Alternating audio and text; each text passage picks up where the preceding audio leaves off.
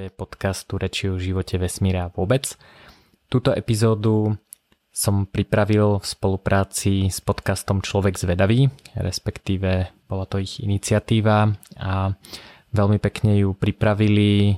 Tí, čo pozeráte video, vidíte, že epizóda má relatívne pekné video a je čiernobiela. Myslím, že to k téme koronavírusu a epidémie alebo pandémie patrí. A hovoríme o tom, ako rozmýšľať v prostredí neistoty, pretože nikto z nás nie je odborník na epidémie, na vírusy, dokonca ani na exponenciálne šírenie. A myslím si, že aj napriek tomu, že nie sme odborníci, tak sa musíme nejakým spôsobom rozhodovať. Musíme nejako vyhodnocovať dostupné informácie a robiť e, životné rozhodnutia e, pre nás. Takže toto je prvá téma, o ktorej sa bavíme. Potom sa rozprávame o dopadoch na ekonomiku, na svet, na našu budúcnosť.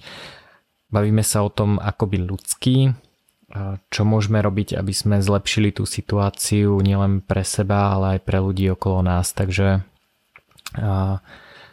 myslím, že to bude pre vás zaujímavé. Opäť opakujem, nie sme, nie sme odborníci a aj napriek tomu si myslím, že mnohým z vás táto epizóda môže dať nejaké nové zaujímavé informácie o tom, ako sa rozhodovať v takomto prostredí neistoty. Minimálne teda hovorí o tom, ako rozmýšľame a rozhodujeme sa my. Nemusí to znamenať, že budete opakovať po nás alebo rozmýšľať tak ako my.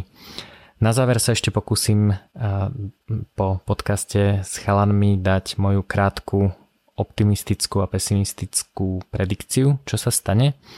Ja zvyknem robiť predpovede, zvyknem si ich písať a zvyknem ich potom spätne vyhodnocovať, aby som videl, ako mi nejde robiť predpovede. Veľa ľudí si myslí, že keď mali chvíľu nejaký názor a potom sa im splní, tak majú taký pocit tej spätnej úspešnosti, ale väčšinou si nespomenú na tie predikcie, ktoré im nevyšli. Takže ja si ich píšem a dávam si pripomienku. Takže, a, takže to tam bude tiež, ale ne, nepredbiehajme. A teraz sa teleportnem do štúdií nás všetkých, keďže tento podcast natáčame remote a každý z nás je vo svojom vo svojom bezpečnom miestečku, vo svojom bezpečnom štúdiu. U mňa je to teda moja obývačka, ako ste si asi všimli. Tak, čaute. Čaute. Uh, tak máme tu dnes takú neúplne tradičnú situáciu, čo sa týka nášho podcastu. Um, teda pochopiteľne ako názov zrejme bude napovedať. Rozhodli sme sa uh, nejako tematicky sa porozprávať o tom, čo sa momentálne deje a o tom, o tom ako reagujeme, približne by som to ja tak nazval. No a teda mňa zaujalo hlavne to, že som videl, že Juraj uh, si písal jeden článok, ale celkovo myslím si teda považujem ťa za jedného z ľudí, ktorí majú také jasné rozmýšľanie, čo sa týka rizika a nejakej opatrnosti pri hm, udalostiach, pri ktorých nepoznáme všetky okolnosti, ktoré môžu nastať teda. A napadá mi slovo uncertainty, ale mm-hmm. neviem, ako sa to povie po slovensky. Neistota? A, alebo... Áno, ke, keď mm-hmm. je tam nejaká neistota, alebo keď je tam veľa tých neznámych, tak je nejaký, nejaký set, uh, set možno takých uh, myšlienkových spôsobov alebo postojov, ktoré sa dajú zaujať. No a ty si bol taký jeden z ľudí, ktorí celkom správne podľa mňa v tomto smere rozmýšľali. Čiže uh, dnes sme tu, no a môžeš niečo možno povedať o tom? Sme, sme tu, uh, je také dosť distribuované, uh, takže uh, vás, vás vítam teda uh, virtuálne aj v mojej obývačke, naposledy som bol ja, ja u vás uh, v štúdiu. Ale teraz, teraz teda sa ja nachádzam doma v obývačke a robíme to, robíme to remote. A, a ja si myslím, že toto je jedna z takých tých uh, uh, jeden z takých tých vedľajších efektov, ktorý je pozitívny. Ja rád aj na negatívnych veciach hľadám niečo pozitívne a, a pozitívne je to, že ľudia skúšajú práve takéto nové veci ako ako nahrávať podcasty, keď sa nemôžeme všetci stretnúť, ako robiť vzdialené meetingy a veľa ľudí možno zistilo, že sú dokonca produktívnejší, keď nestravia pol dňa meetingami a tak ďalej. A my vlastne experimentujeme s virtuálnou realitou a so stretávaním sa vo virtuálnej realite a, a ako je to podľa mňa veľmi fascinujúce, že, že ako sa ten svet rýchlo okolo nás zmenil. Uh, neviem, či ste hmm. boli uh, niekedy uh, teraz vonku. Uh, ja som teda videl ľudí s respirátormi, rúškami, samozrejme som mal aj ja respirátor a, a a to akože všade, vrátane teda pošty a, a tak, takže, a, takže toto je podľa mňa fascinujúce, a, ale ty si teda hovoril a, ešte o tej fáze, keď vlastne a, tej neistoty bolo ešte výrazne viac, lebo vlastne sa, sa tá nákaza len hrnula ako keby k nám a ešte vlastne sme vôbec ani netušili, čo nás čaká. Ešte to stále netušíme, ale už aspoň vidíme tie reakcie toho sveta. Takže, takže pre, mňa, pre mňa je to super zaujímavé a zároveň je podľa mňa veľmi dôležité, aby ľudia nad tými rizikami rozmýšľali racionálne. Takže, a, takže som veľmi rád, že sme sa podujali spraviť takýto, takýto podcast. A asi aj my sme radi. Marek, ty môžeš ja povedať svoju skúsenosť. Ty chodíš stále do práce však. Musíš... Stále chodím do práce, áno. Ale um, teda obmedzujem to na čo na, akože na, vieš, ten kontakt s ľuďmi obmedzujem na ten nutný kontakt s ľuďmi a všetky Hej. tieto veci. Tomu ešte by som chcel prepač povedať, že, že, že možno je dobre spomenúť, že je vlastne piatok večer 13. pretože neviem, kedy to budú počuť. Ak Fakt každý... je 13. Hej, hej. dobre, dobre. Že, že vlastne každý jeden deň, keď si pozrieš nejakú informáciu, tak je hrozne relevantné, kedy to bolo, pretože sa to úplne Presne mení naozaj, že v priebehu dňa. Čiže to je, to no, je možno toto, zaujímavé povedať. Toto, toto musí výjsť zajtra na obed. Ja ráno zjem nejaký modafinil a vypijem 2 litre kávy a idem to postrihať. Takže bude to, bude to irrelevantné o týždeň. Treba, treba to vydať čo najskôr. Áno. Ja. A teda... A, a toto Poďte. je vlastne práve ako keby jedna z tých vecí, ktoré, ktorú ľudia až tak nechápu, že aká je vlastne brutálne rýchla tá exponenciála, aj keď, aj keď nie je veľká. Čiže exponenciála je teda exponenciálna funkcia, ňou popisujeme to, ako sa vírus hlavne v tých prvých fázach šíri a všade, kde, kde došlo k nejakej, k nejakej väčšej infekcii, došlo k exponenciálnemu šíreniu, takže to nie je niečo, čomu by sme asi vedeli nejak zásadne zabrániť. A, ale čo teda uh, je zaujímavé na tom exponenciálnom vývoji, je, že uh, uh, najprv ako si to predstaviť. Hej? Predstaviť si to môžeme tak, že, uh, uh, že počet novonakazených každý deň v tomto prípade uh, stúpa uh, rýchlejšie, každý deň je rýchlejší. Čiže nie je to len o tom, že rastie počet nakazených, ale aj to tempo toho rastu je, uh, je rýchlejšie. A uh, ja som spravil, uh, môžeme dať linku pod podcast, takú, uh, takú hey. stránku, kde sa to dá vlastne nasimulovať, aby ste to videli, čo to znamená tá exponenciála. Um, taká najjednoduchšia exponenciála uh, je, keď si ľudia predstavia, že ja neviem, jeden deň, alebo ja neviem, za, za prvý deň prejdem kilometr a každý ďalší deň prejdem 2 kilometre. Teda dvojnásobok predchádzajúceho dňa. Hej? Čiže ano. druhý deň prejdem 2 km, tretí 4, štvrtý 8. A nepamätám si presne, že za koľko dní obídem celú planetu, keď teda idem exponenciálnym keď sa exponenciálne zvyšujú kroky, teda v tomto prípade sa zdvojnásobujú, ale teda predpokladám, že to bude tak určite menej ako dva týždne.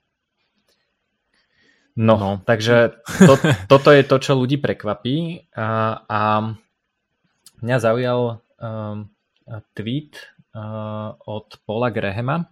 Uh, Paul mm-hmm. Graham je zakladateľ Y Combinatora, to je jeden z najznamejších startup akcelerátorov, ktorý teda sa snaží jazdiť na tých uh, pozitívnych exponenciálach a vlastne vyhľadáva technológie, uh, ktoré by mali sa prejavovať exponenciálnym rozvojom. Napríklad e, investoval a teda spolu založil Airbnb a množstvo, množstvo super známych startupov.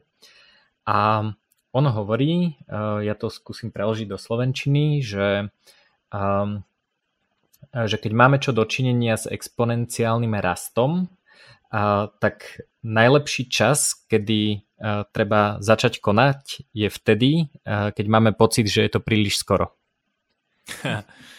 Hej. No a toto a... je niečo... Po, pokojne dokončí, ak si... Ak nie, nie, hovor. Ja, ja, som, ja som len eh, práve o tomto som hovoril v podstate aj s kamarátmi, ktorí sledujú tých povedzme ľudí okolo Taleba, čo sa venujú riziku a v podstate aj ten paper, ktorý vyšiel um, ten precautionary principle, ktorý môžete rýchlo preložiť do slovenčiny, ak vám to napadne, ale uh, ako sa to povie? Princíp... No, precautionary uh... principle. Princíp uh, opatrnosť, nie, nie a, nejakej... no, uh, uh, možno. Dobre, ide o to, že um, 21. 21. januára v podstate boli ľudia, ktorí videli, čo sa deje vo Wuhane a v Číne celkovo a vydali normálne vedecký paper, ktorý má v podstate dve strany, je veľmi jednoduchý na čítanie a, a kde je nejaký set hm, povedzme obmedzení alebo je tam v podstate návod, ako sa správať v tomto prípade. No a kebyže sa tak zachová každá krajina na svete v tom momente, nie je tu to, čo tu je dnes. To, je, to bol 21. januára, hej. Uh-huh dodnes sa tak nesprávajú všetky krajiny. A to, čo v podstate hovorí Paul Graham, že vtedy, keď sa to nejaví ako, ako teda keď sa to javí ako moc skoro, mm-hmm. tak toto je niečo, čo ja neviem, či sa podarí niekedy odkomunikovať ľuďom, ktorí sa nesústredia alebo nečítajú o tomto veľa, lebo ja, ono to vyzerá ako panika zvonku. Vždy to vyzerá ako mm-hmm. panika. A to je niečo, čo ja neviem, ako vyriešiť úprimne. Tak panika je e, vlastne také nejaké iracionálne správanie na základe strachu. A e, ono, keď niečo vyzerá ako panika, tak prvá otázka je, že či to je naozaj iracionálne správanie. A mne sa vlastne páči e, v tomto premýšľať tak, že, že alebo ešte, ešte sa k tomu dostanem trošku inak, že, že veľa ľudí, ktorí eh, aj odborníkov, dokonca ako ľudí, ktorí sa lekárov, ktorí sa zaoberajú epidémiami a pandémiami, a tak eh, tí ľudia vlastne niečo tvrdili, hej, že podľa nás to bude takto a treba sa správať takto. Niekto iný povedal, že podľa mňa to bude veľmi zlé a treba sa, treba sa mm-hmm. pripraviť, že to bude veľmi zlé. A ja si myslím, že taký osobný postoj nás, obyčajných ľudí, ktorí asi nie sme odborníci na šírenie epidémií, je skúsiť sa zamyslieť nad tým, že ako by som sa správal, keby to vlastne akože bola naozaj ako drobná chrípka a nič sa nedieje. To je teda jedna sa dá rozhodnúť, OK, ak je to chrípka, tak e, neviem, budem si dávať viacej vitamínu C, vitamínu D a nič, proste pohodička, život ide ďalej. Druhá možnosť je, že, e, že je to, e, tam je samozrejme veľká tá škála, ale dajme tomu, že niekto si všimol, že starší ľudia alebo ľudia, ktorí majú nejaké predispozície na nejaké, alebo teda majú, majú nejaké existujúce choroby, alebo sú starší, alebo proste fajčia, alebo niečo, tak títo ľudia majú väčšie riziko eh, toho, že tie komplikácie budú naozaj veľké, budú potrebovať jednotku intenzívnej starostlivosti, dýchací prístroj a majú oveľa vyššiu šancu, že zomru.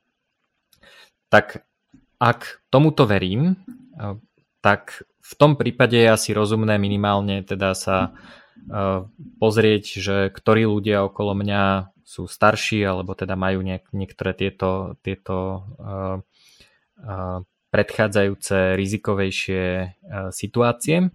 Uh, a, uh, a povedať si, že OK, uh, tak možno by bolo dobré uh, ja neviem, rodičov, starých rodičov um, skúsiť odizolovať, proste ísť im nakúpiť, uh, vysvetliť im, aby proste nevychádzali von vlastne odizolovať sa od tých rizikových. Hej? No a ďalšia, ďalší proste nejakí, nejakí ľudia hovoria, že ako je to exponenciálny rozvoj a je to um, teda exponenciálne šírenie tej nákazy je to veľký problém a mali by sme si dávať pozor všetci, pretože um, nemocnice a ten zdravotnícky systém bude preťažený a, a bude to ako vážny problém.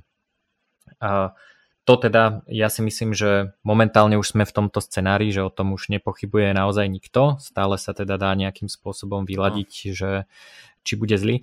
Ale e, čo som chcel povedať je, že, že, e, e, že to, či to je panika, vlastne závisí od toho, že ktorý z tých scenárov nastane. A ja si myslím, že, že vlastne racionálne je pozrieť sa na to, že keďže nie som odborník, keďže o tom víruse vlastne nikto nič nevie, je to proste nová vec vo svete, hej, to, je to že niekto e, niečo predpovedá, tak proste môže mať šťastie, tak je dobré vlastne zamyslieť sa nad tým, že čo ak by bol uh, pravdivý prvý, by... druhý alebo tretí scenár, hej, a, a čo, mhm. čo urobiť v takej situácii. A Zároveň teda každé konanie má nejaké náklady, ak niekto nepôjde do práce, alebo, alebo ja neviem, ak si niekto chce e, nakúpiť potraviny dopredu, tak to samozrejme nie je zadarmo, to proste na to, na to musí investovať e, čas, peniaze a tak ďalej.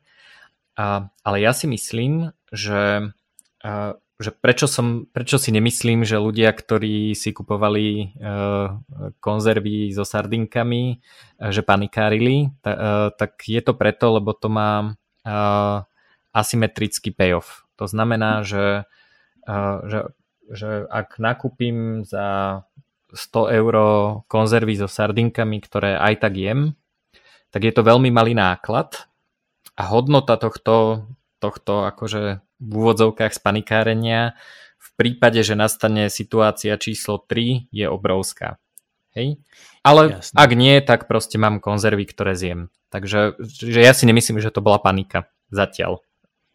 Hej, tam asi, tam asi um, to, čo som sa snažil v podstate povedať je, že ide o to, že ty vidíš ten proces za tým Uh, teraz som naražal skôr, samozrejme akože začať, začať si naháňať potraviny a to mm, naozaj, keď sú ešte k tomu trvanlivé, mm-hmm. tam ne, nevidím nejaký veľký problém a, a zrejme ani väčšina ľudí by s tým možno nemala až taký problém prijať, že toto niekto robí, aj keď určitá miera stigmy ešte dodnes voči tomu, pokiaľ si niekto ide kúpiť, neviem, veľa potravín ešte dnes. Akože mm-hmm.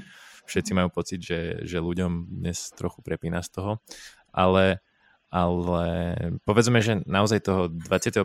januára, aby som sa vrátil k tomu, čo som, čo som sa snažil povedať, že vtedy bolo jasné, že napríklad v ten deň, keď už vieme, že sa toto deje, obmedziť povedzme, alebo zastaviť lety z Číny, alebo posielať ľudí rovno do karantény, bolo, bol v podstate taký no-brainer pre, pre všetkých, ktorí rozmýšľali mm-hmm. nad tým rizikom nejakým spôsobom tak či tak všetci ukludňujú ľudí, hovoria, nešírte paniku, všetko ide ako ďalej a práve toto sa nejaví ako jasný asymetrický payoff, čo pravdepodobne je tiež akože e, zastaviť tie, tie lety v tom momente v dnešnom bode už vieme povedať, že by vyriešilo veľa problémov, ktoré, mm-hmm. ktoré proste máme momentálne. Že ako ako predať ľuďom tú myšlienku, že pri nejakých takýchto nových vírusoch alebo respektíve patogénoch sa treba správať spôsobom, ktorý vieme, že akože my máme ten, ten vzorec správania už máme v rukách ako ľudstvo, len to nerobíme, lebo sa to nikdy nezdá ako problém. V podstate, že keby bol toto mor, ktorý sa prejavuje z, z, o dva mesiace, hej, že ešte mm-hmm. stále nevieme napríklad ľudia, čo prekonali COVID-19, aké to bude mať dopady na nich, to mm-hmm. dnes vidíme len tie prvé, ale že ako, ako podľa teba vyriešiť toto, alebo podľa vás teda, Marek, môžeš tiež kľudne povedať.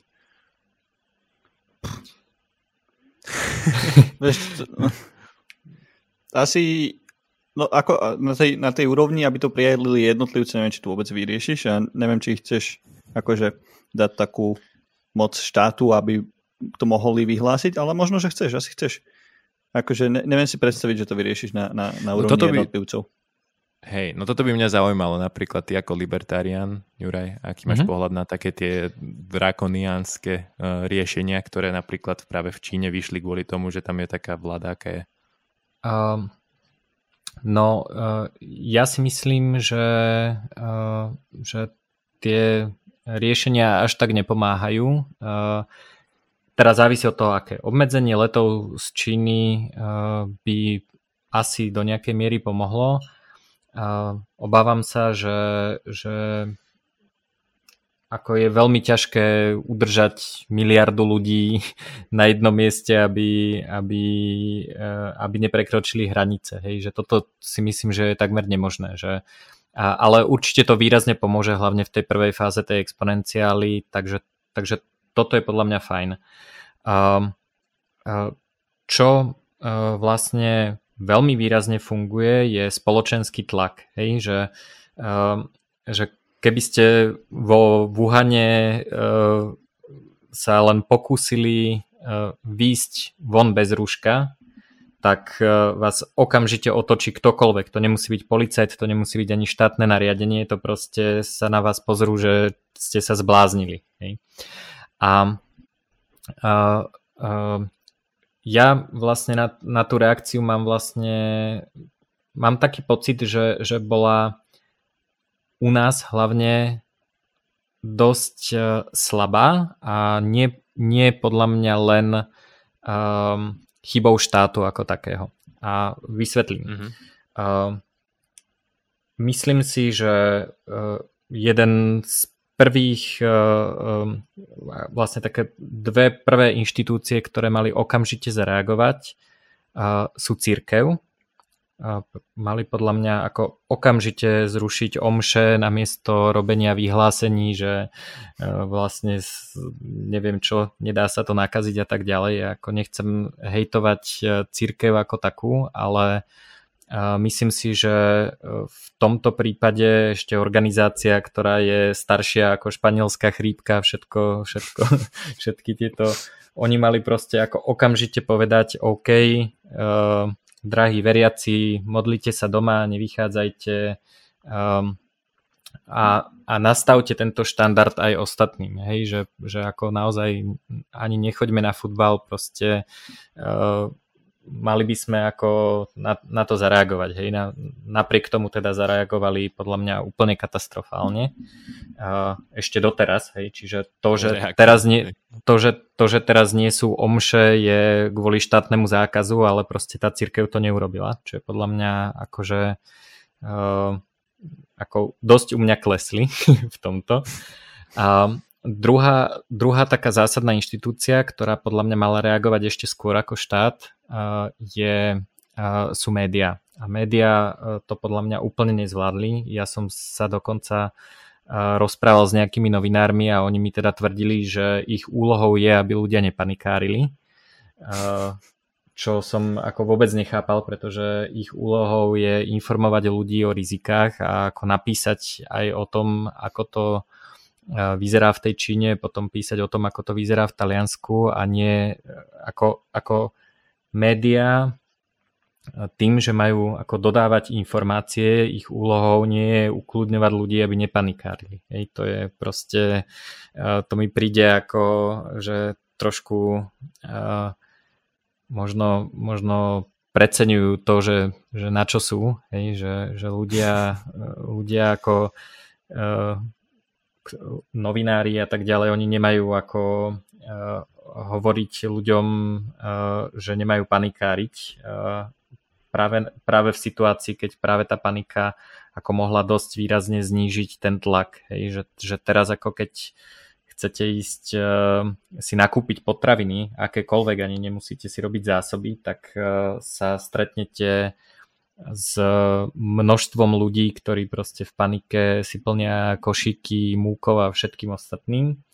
A paradoxne ako tí, ktorí už panikárili pred dvoma, troma týždňami, tak tí už majú nakúpené, hej, tí, tí ako uh, vlastne ako nezhoršujú ten problém. Takže uh, Takže myslím si, že ešte predtým, ako sa vôbec bavíme o tom, že ako mal reagovať štát, tak uh, uh, si myslím, že, že je dôležité si uvedomiť, že ako tieto dve inštitúcie, ktoré, uh, ktoré vlastne mali niečo urobiť, tak oni nerobili ani tú svoju základnú úlohu, ktorú mali robiť. No a ten, ten štát je, je v tomto trošku má takú trošku zvláštnu pozíciu. Ja, ja si politikov a, a štát uh, um, možno, možno im trošku krivdím, ale, ale ja si myslím, že, že politici dosť často využívajú emóciu strachu a, a, a snažia sa vlastne na ňu poskytnúť riešenie, ale to riešenie nemusí fungovať. Poviem príklad. Um, v, no, ľudia, ktorí sa zaoberajú bezpečnosťou, tak to, to poznajú, že, uh, že na letiskách teda ako ľudia sa báli teroristických útokov, pretože nastali nejaké teroristické útoky, únosy lietadiel, až teda po 11. september, ale to teda nebol prvý únos lietadla samozrejme, únosy lietadiel boli, boli predtým častejšie, no a, a to samozrejme v ľuďoch vyvoláva strach, boja sa cestovať, boja sa čo s nami bude a ten strach je do veľkej miery oprávnený. Takže um, uh, takže uh, ľudia to, že sa uh, ľudia sa nechcú báť. No a, a proste politici zareagovali tak, že začali robiť nejaké opatrenia a začali hovoriť veci typu nebojte sa, tekuté výbušniny sa už na palubu nedajú zobrať, lebo sme zakázali tekutiny a všetci sa musia vyzúť a všetkých skontrolujeme a tak ďalej. Um, len, len také porovnanie, že keď si Eh, keď tzv. red team, eh, red team je, eh, je testovací tým, ktorý testuje bezpečnosť tak, že robí tú ofenzívnu vec, pred ktorou sa vlastne tie opatrenia snažia chrániť. Čiže buď sa chce dostať do budovy, alebo v tomto prípade chce prepašovať výbušninu na, na lietadlo. Tak red teamy majú dodnes 80% úspešnosť. Hej? To znamená, že keď si zaplatím akože profesionálny audit človeka, ktorý chce preniesť výbušninu a, a nič nemá, nemá žiadnu dohodu s letiskom a tak ďalej, má, má, má teda s nimi nejakú zmluvu, ale to, to neznamená, že ako o ňom vedia. A tak e, to prepašuješ. Ak dokonca na Slovensku máme taký ten uh, smutno zábavný prípad, kedy, kedy sme to ani nebol red team, ale proste ľavá ruka nevedela, čo robila pravá a zrazu výbušnina skončila v Londýne, čo bol teda medzinárodný trapas. No, čiže tým chcem povedať to, že, že politici tak trochu robia, robia to, že vidia, že OK, ľudia sa boja, je legiti- legitímne samozrejme im dodať riešenie na to, aby sa nebáli. Hej, to proste, ako to, dokonca ani ja ako libertarian nejako nebrojím proti tomu, aby to nerobili, pretože uh, je to relatívne rozumná vec. Uh, problém je v tom, že to riešenie, ktoré tí politici často dodávajú, len vyzerá, že je riešenie tým toho ich strachu. A napríklad teda, keď sme sa bavili o tom obmedzení tých hraníc, tak e, obmedzenie hraníc e, má e, vlastne do veľkej miery význam iba vtedy, keď je tá distribúcia tej nákazy veľmi iná. Hej? Že keď je v Číne veľa nakazených ľudí a na Slovensku je nula nakazených ľudí, tak samozrejme ako odrezať lety a, alebo dokonca možno aj zavrieť hranice je rozumné opatrenie. Hej. Lenže my sme v situácii uh, teraz, čo teda nejak neprotirečí s tým, uh, čo si hovoril, ale my sme teraz v situácii, kedy ako pravdepodobnosť, že sa nakazím v Bratislave, v Brne a vo Viedni uh, a možno v Budapešti je ceca rovnaká, hej, že tam už ako nezachránim to tým, že e, teraz nepustím auto s rakúskou e, značkou na Slovensko, pretože e, ako keby toto fungovalo, tak ako prečo nezavrieť Bratislavu a prečo ľuďom dovoliť ísť do Žiliny. Hej? Že, že človek v Kidze, v Rajke a v Senci má ceca rovnakú pravdepodobnosť byť nakazený a ale politici teda robia to, že a zatvoríme hranice alebo budeme špeciálne kontrolovať hranice a toto je vlastne opatrenie, ktoré už nemá zmysel. A robí, robia ich teda viacero takých, ktoré nemajú zmysel. No a, a teda ako sa na to pozerám ja ako libertarian, aby som teda dokončil, môžeme sa potom pobaviť aj o tých ďalších opatreniach, ktoré nemajú zmysel. A ja uh, osobne si myslím, že našou úlohou ako ľudí je zabezpečiť to, aby sme my správne zareagovali, aby sme jednak my sa ochránili, jednak aby sme teda tú nákazu nešírili a je našou úlohou, aby sme vlastne ostatným ľuďom, našim blízkym nielen vysvetlili tie rizika a, čo by mali robiť a tak ďalej, ale zároveň ich trochu aj podporili. Ja som videl také video z Wuhanu, ktoré bolo akože fakt drsné a a vlastne tí ľudia, ktorí sú v karanténe v tých mrakodrapoch, tak cez otvorené okná vlastne spievali a kričali, že my to dáme a prežijeme a zvládneme to spolu. Akože fakt brutál, to, to je to, mm. je to akože fakt, fakt drsné, hej. Ale, ale aj toto je práve naša úloha, hej, že, že my by sme vlastne mali tých ľudí aj podporovať. Čiže mne sa strašne páči, keď na Facebooku niekto napíše, teraz kamarát mal status, že našiel na vchodových dverách oznam, že som študentka vysokej školy, parafrázu, nepamätám si to presne, ale som študentka vysokej školy, ponúkam všetkým starším susedom, keďže nechodím do školy, že im môžem nakúpiť a vyvenčiť zvieratá, aby nemuseli oni ísť von. Hej, bez ohľadu na to, či sú chorí.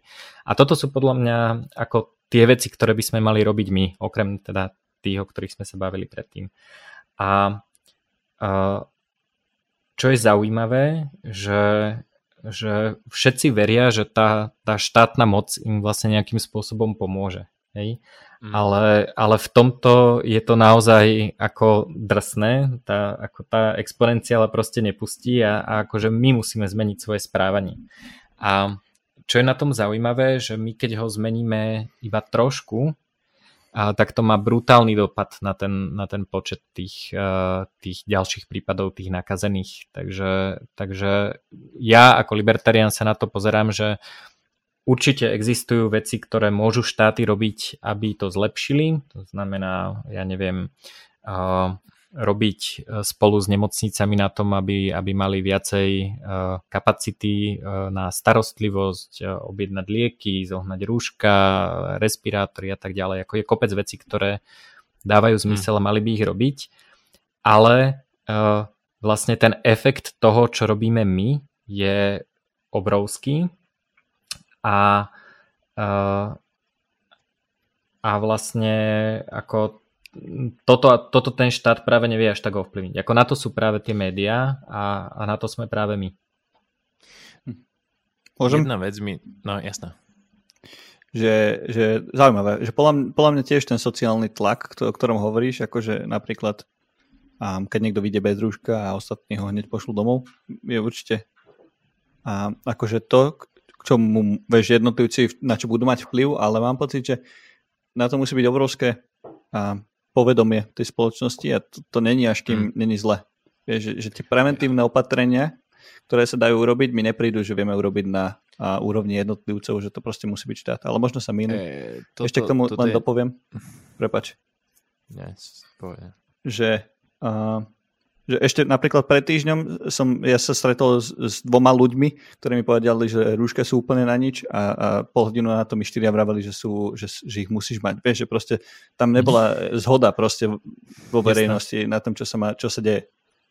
A to, toto chcem iba pinpointnúť, ku tomuto sa vráťme, e, k tomu, že ako sú miešané informácie. Kľudne pokračujú, lenže e, toto je niečo, čo treba určite rozobrať tiež. To je, to je v podstate celé, že mám pocit, že, že tá prevencia je, je oveľa silnejšia na úrovni štátu a potom, keď už sa niečo deje, tak vieš proste nejak pohnúť aj a keď je veľké povedomie aj medzi ľuďmi, lebo dovtedy, kým, kým nie je zle, tak nemám pocit, že je také veľké povedomie.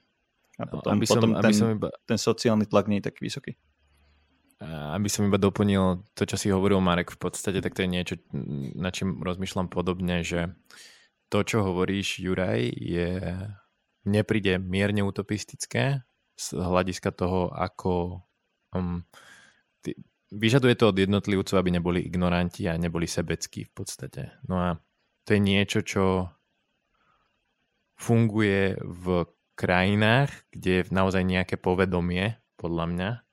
A, práve u nás, akože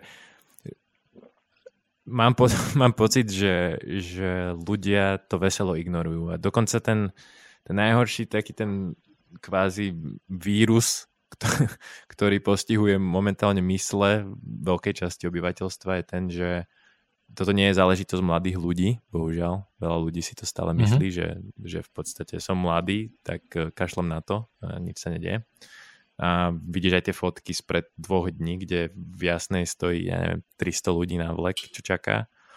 Ale ešte aby som eh, teda doplnil k tomu, že ten štát, respektíve, že by nemal moc, alebo že by to už nedávalo zmysel. Um, pre mňa, ja si myslím, že tam mali byť nejaké opatrenia prvé, práve keď vidíme, že tí jednotlivci sú trhnutí z reťaze opakovane a môžeš vysielať už, že tento týždeň sa jednoducho ľudia nesprávajú tak, ako by sa mali. Hej, aj keď sa ideš, všetci ti povedia, chod sa prejsť von na slnko, akože relatívne, že sám, vyhýbaj sa ľuďom, daj si rúško, bla, bla, bla, ale jednoducho nemusíš sedieť doma, lebo však ti prepne za chvíľu, takže niekde skús takto sa nejako izolovať, ale ideš sa prejsť von a vidíš, že sa hluky, z hluky ľudí prechádzajú a niekto si myslí, že sú ďalšie jarné prázdniny proste, alebo že je, decka majú prázdniny, že tak poďme spolu von všetci. Mám, mm-hmm. že, že toto, je, toto je niečo napríklad, čo nevidím iné riešenie, ako to riešiť nejakou tou kvázi silou z hora, ale zároveň vieš, posledné tri týždne, čo už bol, bolo jasné, že je problém, odišlo, teda aspoň mám takúto informáciu, neviem, či je na 100% korektná, ale že vraj do Talianska odišlo sa lyžovať 8 tisíc ľudí. Mm-hmm. A v tomto smere by som videl jasný ten signál, že túto niečo vieme spraviť. E, teda 8 tisíc ľudí z Bratislavy, aby som ešte podotkol. Mm-hmm. Že dáva, nedáva zmysel dnes uzatvoriť Bratislavu? Uh, dáva zmysel tých ľudí, čo sa vrátia z Talianska, uh, dať do karantény, čo myslím aj urobili. Teda ako výhražkou. to znamená, že keď nebudete, nebu- neostanete doma a budete vychádzať, tak dostanete pokutu. Mimochodom, um, zaujímavé je, že, že hej, hej, zaujímavé je, že uh, štáty na toto chcú používať uh, dáta od mobilných operátorov. Mm, mm. Neviem, či je Slovensko, ale, ale ako uh, ak vidíte s mobilom von, No, číslo, číslo majú, ale číslo je spam, to je to samozrejme vedia, ale oni vedia aj polohu, takže, takže ako to, že niekto prišiel z, z Talianska so svojím mobilom e, domov a potom odišiel niekam inám, tak to vidno z tých dát. To a... som myslel, že majú to číslo 8000 odtiaľ, že práve, práve od tých operátorov. Hej, aha, jasné, jasné, jasné. A, no, ale uh, ja som, ja v v tomto si nemyslím, že sa to dá povedať akože úplne jednoznačne. Na začiatok ako určite štát mal niečo robiť. Ja som napríklad nechápal, že, že prečo neboli školy zatvorené o týždeň skôr, lebo to bola práve tá exponenciála, kedy, kedy sa tomu naozaj mohlo, mohlo výrazne pomôcť. Hej. A myslím si, že keď deti nebudú chodiť dva týždne do školy alebo mesiac do školy, tak ako sa nezrúti ani ekonomika, proste pár učiteľov ostane doma a akože e, nenaučia sa dejepis a matematiku, tak proste sa to budú učiť uh, trošku neskôr. Že nemyslím si, že toto je nejaká katastrofa. Tu bola tá reakcia veľmi pomalá. Hej. Ja som napríklad videl aj to, že, um, uh, že napríklad v Bratislave mestskej časti, keď už bolo jasné, že je prúser, tak namiesto toho, aby okamžite zavreli školy, tak povedali, že, že idú sa koordinovať a dohodnú sa na spoločnom postupe, lebo iba spoločný postup má zmysel, hej, čo je podľa mňa nezmysel. Proste keď v Rúžinové zavrú školy, tak to má veľmi zásadný efekt, aj keď v Petržalke školy nezavrú. Takže, ale dobre, ako to je, to je asi politika. Ale určite ten štát e, ako nejaké tým, že už existuje, máme ho tu, tak nejaké, nejaké e, zmeny musel robiť. Ale prečo si myslím, že, že e, vlastne na tej individuálnej úrovni je to, je to oveľa dôležitejšie. E, ja som teda bol včera, som, nevedel som, že to je nejaká oficiálna rada, ale bol, boli, sme, boli sme sa prejsť von, dokonca sme si boli opekať, takže s, s priateľkou, nie v nejakej veľkej skupine. A a mal som to možnosť vidieť, hej, že, že boli tam presne, ako ste hovorili, skupiny, ktoré mali jarné prázdniny a uh, cvičili na kolibe na tých prelieskách a neviem čo. My sme teda chodili po bočných uličkách. Ale čo sme si všimli, že bolo veľmi veľa ľudí, ktorí chodili po bočných uličkách a keď ako zbadali niekoho, kto nemá ani rúško, tak ho obišli na 10 metrov a, a boli, boli naozaj ako fakt malé skupinky, rodiny, ktoré sa proste tak motali po tej kolibe, ale nebolo to, ne, neinteragovali s nejakými, s nejakými inými skupinami alebo tak. Čiže, um, čiže ako tá reakcia tých ľudí má štruktúru. Podľa mňa ako to, že vidím, že na ihrisku je 40 detí, ktoré sa hrajú, lebo si myslia, že majú jarné prázdniny, tak to je pravda, hej, to je, to je smutné, nemalo by to tak byť. Na druhej strane, ako nevidíš tých 800 e, detí, ktoré sú doma a e, čítajú si knižku alebo, alebo proste sú niekde s rodičmi preč a, a, a sú nejakým spôsobom odizolovaní. Takže tá reakcia tých ľudí podľa mňa nie je taká čierno-biela a, a tú správnu reakciu nevidno vonku. Hej. Tí, to sú proste tí ľudia, ktorí sa nešli lyžovať a nie sú, nestoja v jasnej uh, v, rade, v rade na vlek. Uh, Okrem toho teda som videl veľmi zaujímavé reakcie rôznych firiem, napríklad Martinus, WebGlobiegon, moje firmy a tak ďalej, ktoré zaviedli home office, proste pripravili sa na to, aby sa mohli pripojiť do vnútornej siete, aby mohli pracovať. Martinus dokonca zavrel knihkupectva, lebo chce ochrániť teda aj ľudí, aj svojich zamestnancov. Bol som bol som dneska na pošte, super ochránený a všetky pracovníčky pošty mali, mali proste respirátor, boli tiež super ochránené. Takže a, a mali rukavice a fakt som videl, že, že ako vedia, čo robia. Hej, čo, je, čo mňa teda veľmi pozitívne prekvapilo. A, a čo sa týka tej osobnej reakcie, tak ono to podľa mňa nie je len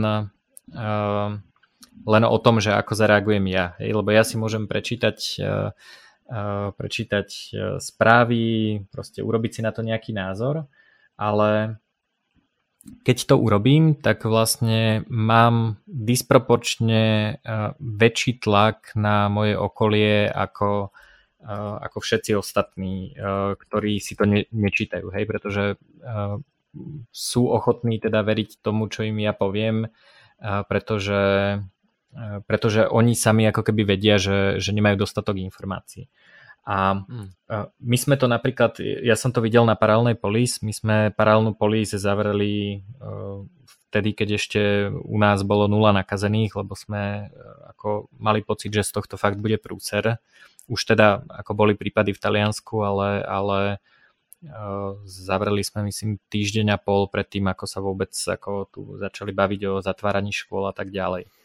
A tiež to nebolo tak, že, že ako všetci sme sa super rýchlo zhodli na tom, že poďme zavrieť polis, ale práve tam boli ľudia, ktorí to mali viac naštudované a jednoducho tú masu, aj tú našu malú masu v rámci, v rámci našej komunity, vlastne presvedčili, že je to dobrý nápad. Hej. To isté v rodinách, hej, že, že tejto téme sa u nás v našej super rozšírenej rodine, keď proste uh, si spomeniem na všetkých, s ktorými komunikujem, tak sa tomu venujem uh, ja, venujem sa tomu viac moja mama a venuje sa tomu moja priateľka. A my sme vlastne uh, veľmi rýchlo vysvetlili celej rodine, že prečo je dôležité, aby, aby ostali doma, hlavne teda starší, ako si majú presne dávať pozor, čo majú robiť a tak ďalej. A, a uh, áno, vždy budú ľudia, ktorým je to proste jedno a, a, a kašľú na to a to im bude jedno aj keď e, im to zakáže štát, akože ak ich ako policajt ne, nevovedie ne, alebo neodvedie z detského ihriska ako nevráti ich domov násilím, tak akože vždy budú takíto ľudia. Ale myslím si, že práve ten, ten osobný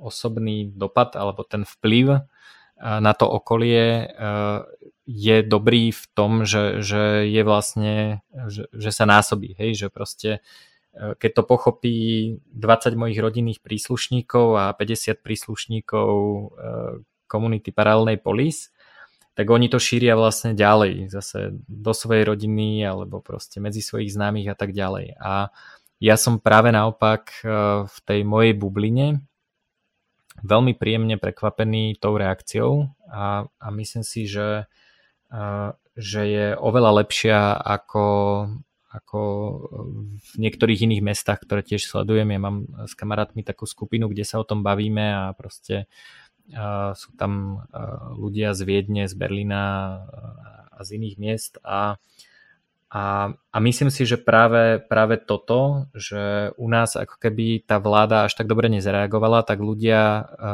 to spôsobilo, že vlastne tá reakcia tých ľudí priamo bola, bola o to silnejšia. Takže ja nie som až taký skeptický, ja si práve, že myslím, že sa to deje, hej. Ale hmm. tak, ako ste vraveli vy, jasné, ako polovica ľudí to má na háku to neznamená, že ten impact, tá druhá polovica vlastne e, tej nákazy, že, že tá druhá polovica to nezniží.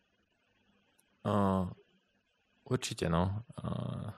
Hej, ja som tiež ani nechcel vyznieť tak, že si myslím, že je to len akože, mm, to, to, že nikto nie, nič... Nie je, to, nie je to zanedbateľné, tam skôr práve tá exponenciála je to, že pokiaľ polovica ľudí to má v paži, tak nemáme zdravotníctvo na toto.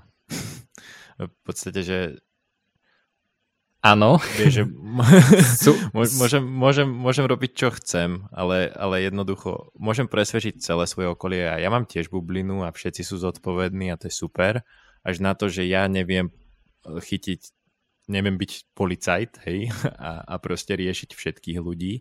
A pokiaľ ja o a teraz do, akože sa bavím, do nejakej bavím, miery môžeš byť policajt, do nejakej miery môžeš byť policajt, pretože môžeš, eh, môžeš povedať, že Uh, jednak ako keď sa s tebou niekto chce stretnúť, tak na to treba dvoch. Hej, čiže uh, policajt si preto, lebo povie, že nie, nestretnem sa s tebou. A policajt môžeš byť aj preto, že keď vidíš niekoho, uh, kto ako sa evidentne správa debilne, tak ako fakt môžeš vynadať. Hej. Čiže uh, ani štátny policajt proste nevie uh, zmanéžovať to, že ako 5 miliónov ľudí sa bude správať rozumne. Hej, to sa nedá. Hej, čiže práve to, aby si aj ty bol policajt, je veľmi dôležité. A prepáč, skočil som ti, potom vám poviem nejaké čísla ešte. aby ste... Pohode, akože to len, aby, aby som dokončil tú myšlienku, to je iba, že aj keď budem robiť to, čo si práve vymenoval, stále tu ide napríklad o to, že my o dva týždne nebudeme mať fungujúce zdravotníctvo. Aj piatok 13. uvidíme, ako táto veta dozrie, či to bude mm. nejaký bullshit. Dúfam, že to je, dúfam, že sa veľmi milím, ale, ale je pravdepodobné, že fakt bude veľký, veľký nátlak. No a toto je práve niečo, kde ja vidím rolu toho štátu a neviem si predstaviť, že by som ju nejako minimalizoval. Proste mám dosah, mám svoj sociálny kruh, áno, ešte sú tam aj ľudia, ktorí by sú, mohli byť cudzí a mohli by sa chcieť so mnou stretnúť a áno, môžem aj niekomu vynadať stále um, A ešte táto... teda robíme tento podcast. OK, OK, no však a, niečo robíme, hej. hej.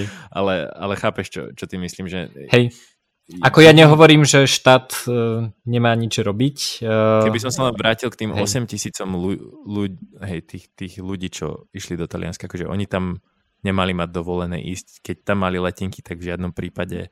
Toto je podľa mňa vec, ktorú viem, že ty máš rád menej, štát, menej štátu a tak, ale ja by som akože toto silno tlačil. Uh, no, zhora, toto, toto by som silne tlačil uh, už aj z pozície leteckej spoločnosti, hej, že to akože to sú... Tam ide o profit, ale, tomu ale mm, a, áno, ale hej, no, ide o profit, ale no, vidíme aj iné reakcie ľudí, ktoré, uh, ktoré uh, v tomto prípade profit trošku, uh, trošku dali na druhú kolej. To inak, k tomu sa ešte môžeme potom do, uh, dostať aj k tým hey. ekonomickým tým uh, efektom. Ale uh, druhá vec je, že nemali ich tam pustiť Taliani, hej? že Taliani proste mali okamžite povedať, že ako lyžiarské svahy sú vypnuté a proste akože čo ste sa zbláznili, prečo sem idete. A súhlasím aj s tým, že, že cestou naspäť by mali ísť do karantény. Ale nemyslím si, že, uh, že toto by vlastne tomu šíreniu nejako zásadne zabránilo. Nejaká kombinácia je asi, asi fajn. Uh, uh, uh, ale ja si stále myslím, že... To, hej, hej, ja si stále myslím, že, že ten štát vlastne aj napriek tomu, akú má moc, tak, tak vlastne ju využil príliš neskoro a príliš príliš neefektívne, ne, nešikovne. No tie čísla, aby, aby sme si to teda vedeli, uh, vedeli uh, nejako predstaviť, tak z toho modelu, ktorý modeluje tú exponenciálu v Taliansku, alebo to nám je asi nejako uh, asi najbližšie, aj keď teda Taliansko má lepšie zdravotníctvo, ale um, Eh, ten model predpokladá teda s tým číslom 1,15 eh, toho šírenia, keď predpokladáme, že prvý deň máme 23 nakazených, hej, to je nejaké východisko, neviem koľko je teraz na Slovensku oficiálne nakazených, to je ešte tiež... Uh, 31 som ja videl naposledy? 31, Alebo tak skúsim, skúsim to potiahnuť na 31. Alebo však to rýchlo môžem pozrieť. A, ne, neťahá mi slider na mám tam príliš, mám príliš veľkú citlivosť myšky, tak dajme 23, lebo okay. to je tam, kde mi to skončí. Takže a pri tom talianskom scenári, ak prvý deň máme nakazených 23 ľudí, tak o 2 mesiace, o 60 dní máme nakazených niečo pod 90 tisíc ľudí. Hej? Mm. A teraz ten, ten malý efekt je, že to predpokladá s tým, že, a, že jeden nakazený sa v priemere stretne so 7,5 uh, inými ľuďmi, ktorých môže nakaziť. Uh-huh.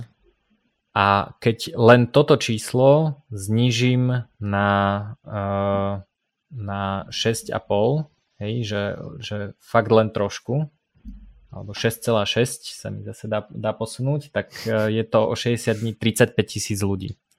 Hej, hej. Čiže ten, ten nápor na na ten zdravotnícky systém je proste niekde úplne inde, je menej ako polovičný.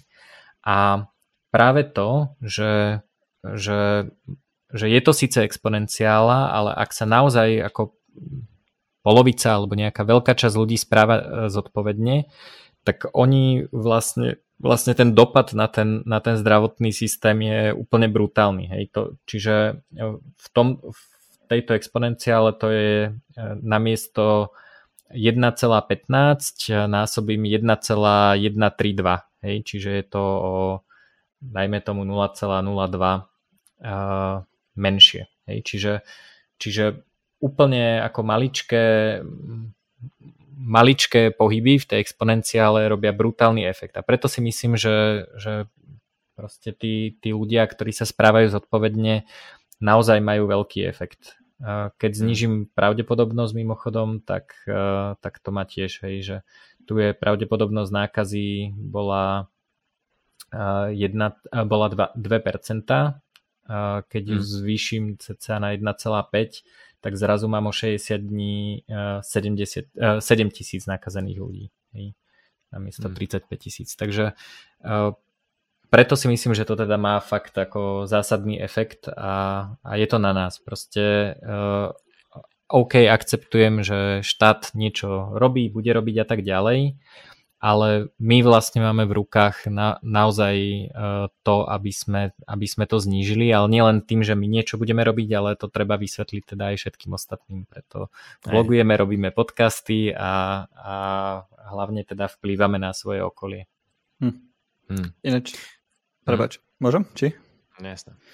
Že, že to je ináč tiež niečo, čo som nedávno napísal Peťovi, že, že je hrozne zaujímavé, ako keď sledujem svoje médiá, tak tam vidím veľmi veľa takýchto ako pozitívnych príkladov a spolupatričnosti a podobne. Samozrejme, že sú aj zlé a nikto nehovorí, že je to iba jedno alebo iba druhé. Ale mám pocit, že, že ten signál od štátu, keď povie, že zatvárame všetky školy a nedá sa ísť von a von na dnu, vieš, tak to je, to je aj pre ľudí, ktorí ktorých by nezasiahlo toto všetko, že sa zavre Martinus napríklad, pretože predpokladá, mm-hmm. že to môže byť pre nich zle, že to je obrovský signál aj pre tých ľudí, ktorých nezaujímajú takéto, takéto komunitné veci, vieš, že, že tam to Určite. zasiahne naozaj, že každého. A, a je to pre nich signál, že osem ale... doma už to je naozaj vážne. Mimochodom, Mimochodom, tie školy e, nezavrel štát, ale zavreli ich v prvom rade mesta, Hej, lebo vlastne mesta ich prevádzkujú, takže tam je ako, a, a samozrejme školu môže zavrieť aj riaditeľ z nejakého, z nejakého dôvodu, to akože dokonca aj v, v chrípkovej epidémii proste riaditeľ môže, môže zavrieť školu, takže uh, ale áno, je, je to určite signál, uh, len myslím si, že prišiel dosť neskoro. No jasne, no a, to nepop- a, a ešte teda, ak, uh, ak chcete um, o, o tých číslach, lebo o nich sa vlastne veľa ľudí baví, že ako je to reál, reálne infekčné, ako sa to reálne šíri a tak ďalej. A, tak a, a, toto mi príde zaujímavé, lebo proste veľmi často teda si niekto pozrie graf porovnania, koľko ľudí zomrelo na chrípku a koľko ľudí zomrelo na koronavírus aktuálny a proste si po... naivný e, empiricizmus. Áno, áno, naivný empiricizmus. No a to, toto presne riešil aj ten Taleb uh, s tými svojimi spoluautormi v tom paperi. A uh, tam je vlastne uh, tiež obrovská citlivosť na tú chybu. Že, že my vlastne vidíme veľmi málo uh, z tej reality na základe tých nejakých meraní. No a, a poviem t, taký príklad. Šéfka, neviem, či to je Health Department, či je to taký nejaký lokálny minister zdravotníctva, alebo minister alebo ministerka Amy Acton v Ohio, čiže nie federálny, ale v štáte Ohio, a hovorí, že momentálne, keď si namodelovali rozšírovanie vírusu v rámci komunity a teda majú nejaké číslo, s ktorým predpokladajú, že, že aká je tá infekcia, tak podľa nich je momentálne nakazené, myslím si, že to bolo včera, keď, keď to hovorila na tlačovej konferencii,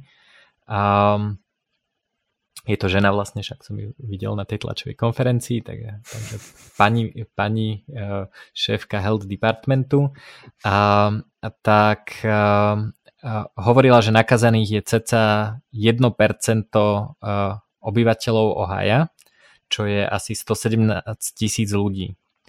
A oficiálne štatistiky testovaných ľudí hovoria o tom, že je nakazených 5 ľudí. 5 kusov. Hej. Čiže len, len aby sme ako chápali, že, uh, že to, že niekto povie, že na Slovensku je nakazených uh, eh, 30-40 ľudí, tak uh, OK, keď otestovali 200, tak z nich môže byť 30-40 nakazených, ale, ale akože Dnes, realita... Aby sme nekryvdili. Dneska to išlo cez 600 otestovaných. Výborne. Ale stále ako to, toto je non-stop a ja ešte sledujem jednu reakciu, že vždy, keď pribudnú noví nakazení, tak ľudia lamentujú, že preboha ďalšie ľudia sú nakazení. Mm, pričom už sú nakazení dva týždne. My sa musíme tešiť za každého, o ktorom vieme momentálne. Presne tak, no. Tak, že, že no a... neexistovali dovtedy. No. a to, čo tam vlastne hovorí ten Taleb, a ono je to veľmi neintuitívne, ale ja vám to skúsim vlastne vysvetliť, že ako, ako to funguje.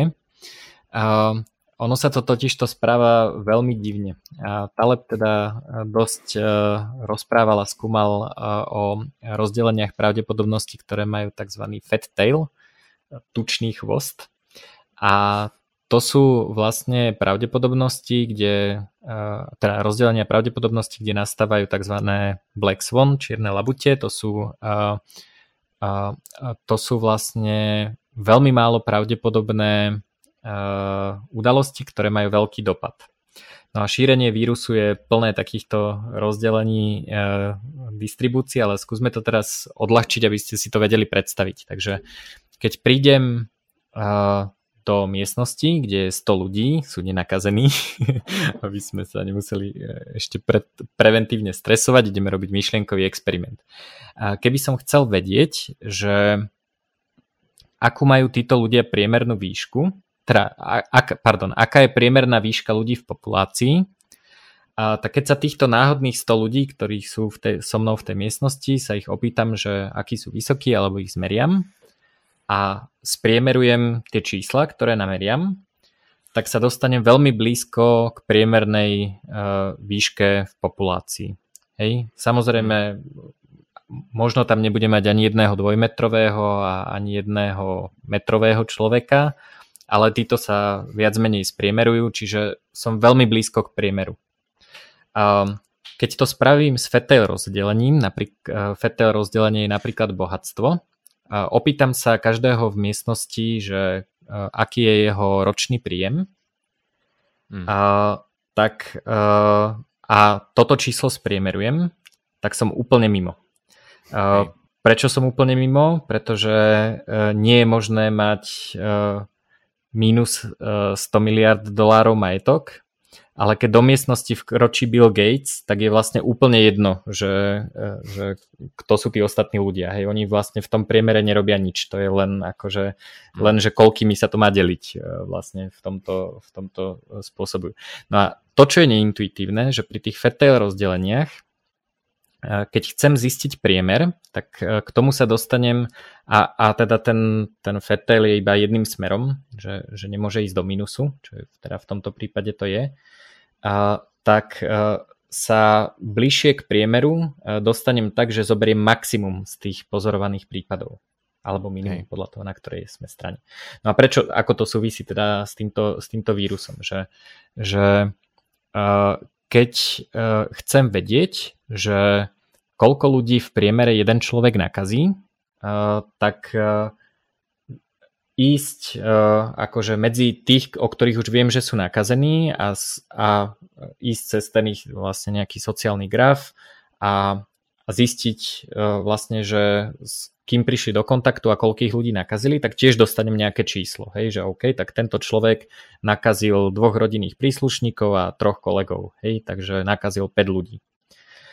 A, a toto číslo spriemerujem a som úplne mimo. Hej, toto, akože to, tieto čísla lietajú internetom a sú úplne mimo. Prečo Hej. sú úplne mimo?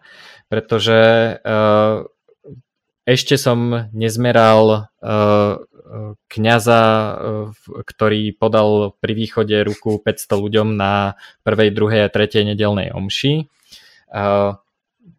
V, v Južnej Koreji napríklad nastal taký prípad, že, že nejaký nejaká náboženská sek, sekta, proste, uh, že tam sa to rozšírilo, že tam bol jeden človek, ktorý proste nakazil že strašne veľa ľudí, aj, aj teda uh, nepriamo, ale že tá sekta proste bola úplne komplet, uh, komplet nakazená, čiže, čiže vlastne my sme ešte nevideli tých uh, ľudí, ktorí, ktorí ako nakazia strašne veľa iných ľudí, ale, ale proste je to málo pravdepodobné. Takže to, že ho zrovna otestujeme a prídeme na to, je vlastne veľmi málo pravdepodobné. Toto isté by som ja osobne alebo túto neistotu by som osobne videl aj v údaje, v údaji o tom, že, že koľko percent ľudí to prežije v nejakom v nejakom vekovom rozmedzi, ale tam neviem ja aspoň povedať, že či to bude lepšie alebo horšie. Myslím si, že proste stále máme málo dát, je veľmi málo otestovaných, takže veľa ľudí to proste len tak prechodí a, a nezomrie a tí v tých štatistikách vôbec nie sú, čo by bolo super, lebo to, to by znamenalo, že vlastne zomiera oveľa menej ľudí, ako si myslíme. Ale môže sa stať aj to, že sme ešte neprišli na to, že neviem, ľudia, ktorí majú nejaký konkrétny genóm alebo alebo niečo podobné, že majú proste, že sú v niečom špecifickí, tak oni majú, ja neviem, 70%. Takže toto vlastne nevieme, hej, čiže mm. uh, zase by som sa vlastne uh, odtiaľto vrátil k tomu, čo som hovoril na začiatku, že, že vlastne nepozerajme sa na to, že aká je pravdepodobnosť, že ma niekto nakazí, aká je pravdepodobnosť, že, uh, že to prežijem, aká je pravdepodobnosť čohokoľvek, hej. ale vlastne počítajme s tým, že je to, je to zlé, alebo je to horšie, ako si myslíme a potom sa nechajme príjemne prekvapiť. Presne, hej, hej. No, toto je práve ten postoj, ktorý uh, ľudia nejako vôbec intuitívne nevyhľadávajú. Každý sa má rád tie čísla asi, keď počuje tú mhm. pravdepodobnosť a je to niečo definitívne a viem sa na to spolahnúť a nejakým spôsobom sa o to oprieť, je to nejaká istota. No ale naozaj v tomto prípade napríklad to mi napadlo aj pri tom, čo som chcel pinpointnúť, čo Marek hovoril o tých maskách a o tom, že je pár naozaj keď počúvaš či už tých epidemiologov alebo virológov alebo neviem, hygienikov, tak občas raz za čas príde niekto s nejakou prevratnou informáciou, ktorá väčšinou začína takým tým slovičkom, že actually, alebo v mm-hmm. skutočnosti, masky nepomáhajú. Potom je druhý mhm. človek, ktorý ti povie, že v skutočnosti toto sa neprenáša dotykom, nemusíte si až tak umývať ruky, že mm-hmm. niekto to takto explicitne nehovorí, ale každý má potrebu vyťahnuť Hej. nejakú štatistiku urobenú na nejakej vzorke, kde im vyjde, že niečo nemá takú efektivitu, ako si vy hlúpi ľudia myslíte. Hej. Uh-huh. A toto je práve to, čo je, to, to sú tie najhoršie vírusy, čo sa šíria momentálne ľuďom v hlavách, uh-huh. že mhm. každý má potrebu scho- pochybňovať tie ochranné prostriedky, respektíve uh-huh. tie všetky tie všetky e, rituály, ktoré sa momentálne sa snažíme na novo naučiť, hej, ako prehnanú hygienu, by som povedal uh-huh. u ľudí, u niektorých. Uh-huh. A, a, a zároveň úplne, že nekonzistentnú druhú myšlienku držia všetci v hlave, že náš zdravotnícky personál nemá dosť ochranných odevov. Tak keď to nefunguje, tak na čo im je? Príde mi to, že, že e, naozaj v tomto prípade sú to nebezpečné veci doslova. Mm. No inak uh, moja priateľka bola uh, u lekára uh, tento týždeň a komplet všetci boli mali, mali masky, vrátanie pacientov a vrátanie celého zdravotného personálu. Takže myslím si, Môžeš že... spýtať, že, no. že to bola na Slovensku? Áno. Hmm. Úplne, že všetci do jedného. Takže... To je super. Uh, ale, ale nie teda asi nie respirátory, ale, ale masky, ale, mm-hmm. ale akože pravím, ja som v tomto bol všetky skúsenosti, čo som mal, nebolo ich veľa, ale keď som teda náhodou vyšiel von, tak som akože mal pocit, že, že veľa ľudí to berie vážne. Takže, hmm. takže ja som, vrajím, ja som príjemne prekvapený reakciou ľudí. Hej, akože ale to, to ako som, som v Bratislave, takže ne, neviem, ako vyzerá zvolen, alebo... Ja mám, ja mám stále úprimne pocit takej stigmy ohľadom toho, že, že, že príde povedzme mladý, zahalený človek s rukavicami do obchodu, hej. Stále mám pocit, že je také hmm. povedomie u, u nie malej časti obyvateľstva, že nepanikár. A potom niekto vyťahne práve tie čísla, čo si hovoril, že, á, že chrypka zabije toľkoto ľudí a hmm. koronavírus zatiaľ zabije toľkoto ľudí a ešte k tomu masky nefungujú a ľudia tak, ako ty vôbec neumierajú. A... Na toto mám inak dobrú odpoveď Eh, že v tej maske vás nikto nespozná. Takže a, a druhá, druhá, eh, druhá dobrá odpoveď a dobrá rada je, že toto nie je modná prehliadka. A, takže, takže naozaj ako keď sa zamaskujete, tak ako môžu sa vám ľudia aj smiať, ale mne sa to nestalo, ja som normálne bol medzi ľuďmi a, a, a akože nemal som vôbec pocit, akože niektorí, niektorí sa len tak obzerali okolo seba, že čo sa deje zombie apokalypsa, ale akože nikto na mňa nezazeral, proste všetci Jasné. zamestnanci mali masky a tak ďalej. Takže tohto sa, to len hovorím, že tohto sa treba okamžite zbaviť a ako keď, hej, keď hej, pre nič súhlasím. iné, tak preto, že, že vás veľmi pravdepodobne aj tak nikto nespozná, ak ste dobre zamaskovaní, takže uh, to um, vlastne v komunite, v ktorej sa pohybujem, uh, cypherpunkery a ľudia, ktorí sa venujú krypto, tak my sme aj organizovali Privacy Extremist Party, čo bola teda party, kde musíš byť, musíš prísť zamaskovaný tak, aby ťa nikto nespoznal, ale, alebo aspoň teda, aby ťa čo najneskôr spoznali. Čiže všetci mali normálne uh, rúška a slnečné okuliare a proste kapucu s mikinou. Väčšinou mala teda, väčšina ľudí mala čiernu mikinu paralelná polis, takže sú anonimní, keďže všetci majú rovnaké mikiny aby sa nespoznali podľa oblečenia a, a No a sranda bola, že, že vlastne teraz si hovoríme, že sa nám zvýšil tzv. anonymity set, alebo množina ľudí, lebo, lebo keď som sám, ktorý chodí po meste v, v čiernej maske, tak, tak nie som veľmi anonymný, lebo si ma veľmi, veľmi rýchlo veľmi rýchlo ma spoznajú, asi tak ako uh, všetci poznajú uh, tú, tú staršiu pani, čo chodí v rúžovom, tá, tá je veľmi populárna, lebo je jediná.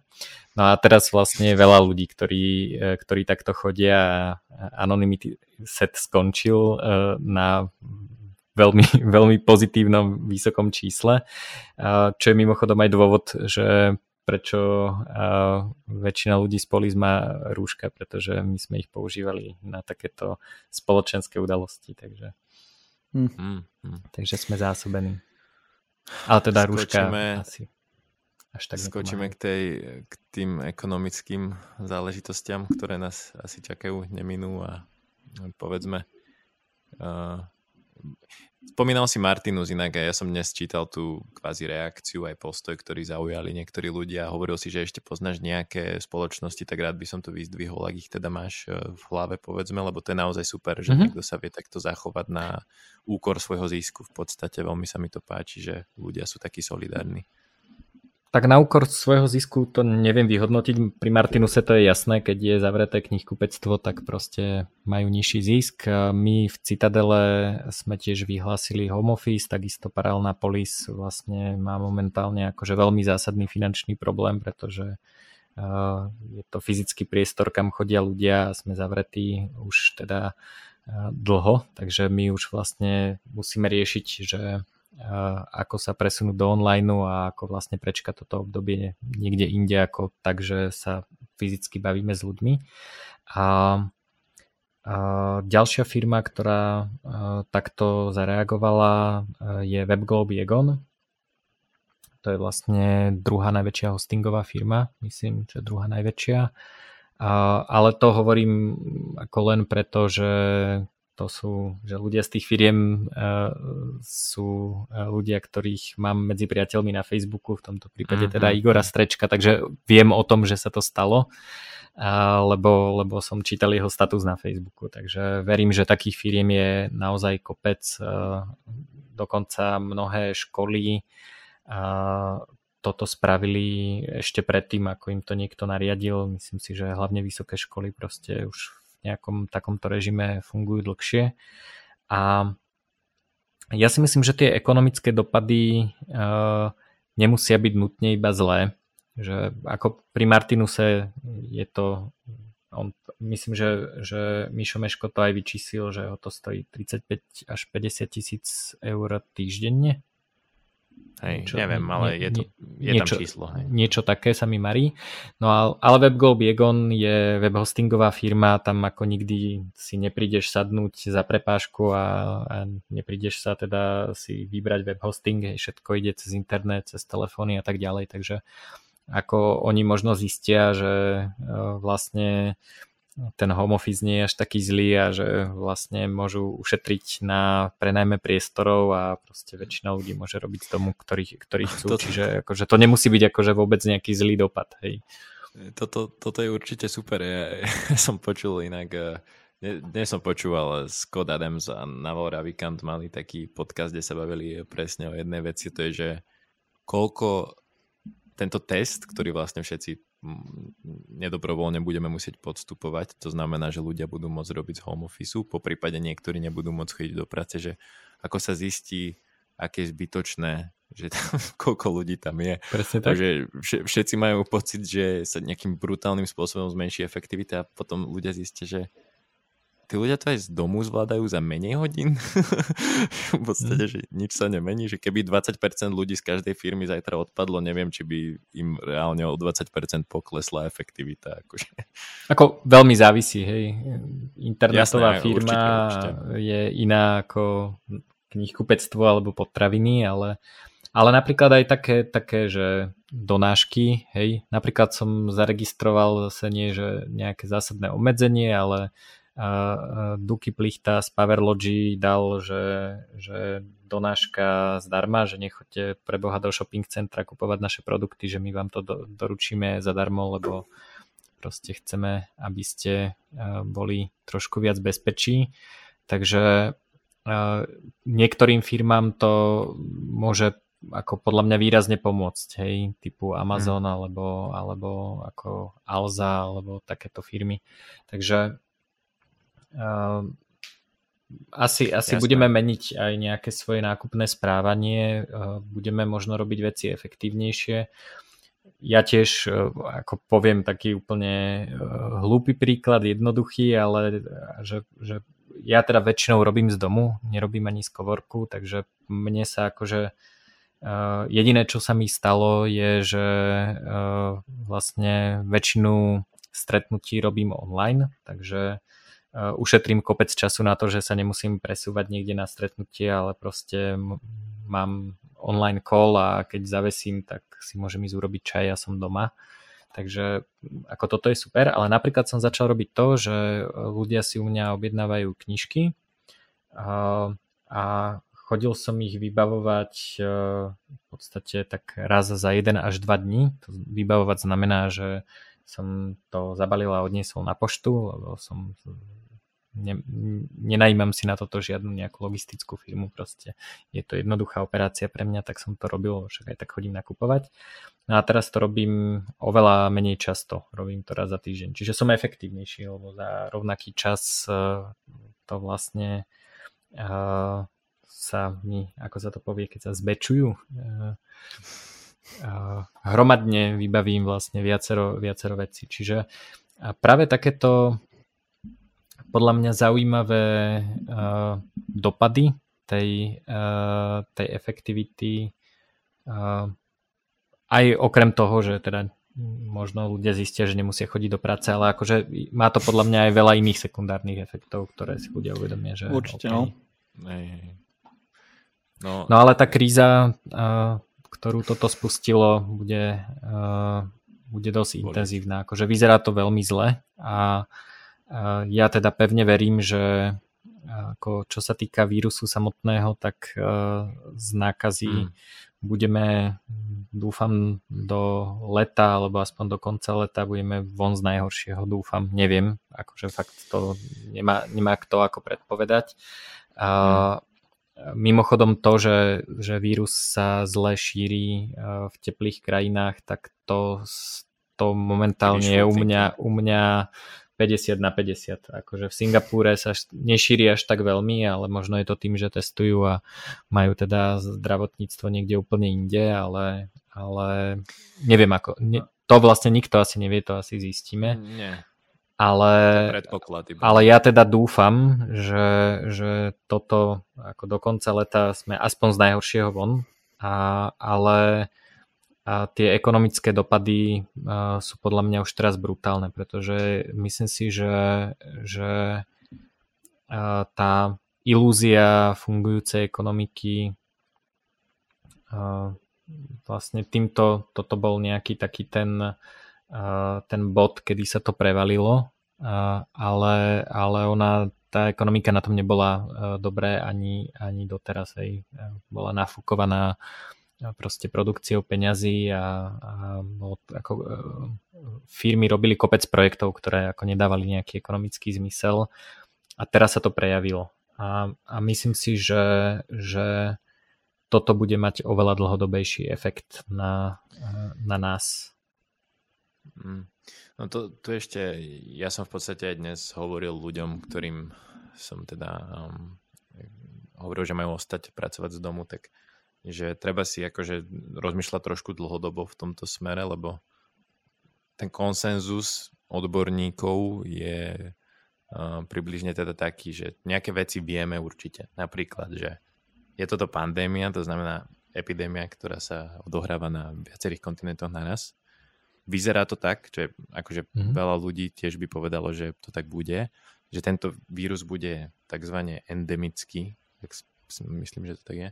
Čiže bude s nami zrejme ako chrípka, e, bude skákať, nezmizne úplne, ale akože bude mať nejaké tie outbreaky, respektíve nejaké tie centra, ale vyzerá to tak, že neodíde. No a vakcína je naozaj, ako, neviem, či sme sa tu už bavili, ale teda 12 až 18 mesiacov, pričom 12 by bol svetový rekord, 18 je tiež optimistické a, a keď aj to bude 18, alebo také, ke, to je jedno, že koľko to bude, na druhý deň nebude 7 miliard vakcín k dispozícii. Čiže mm.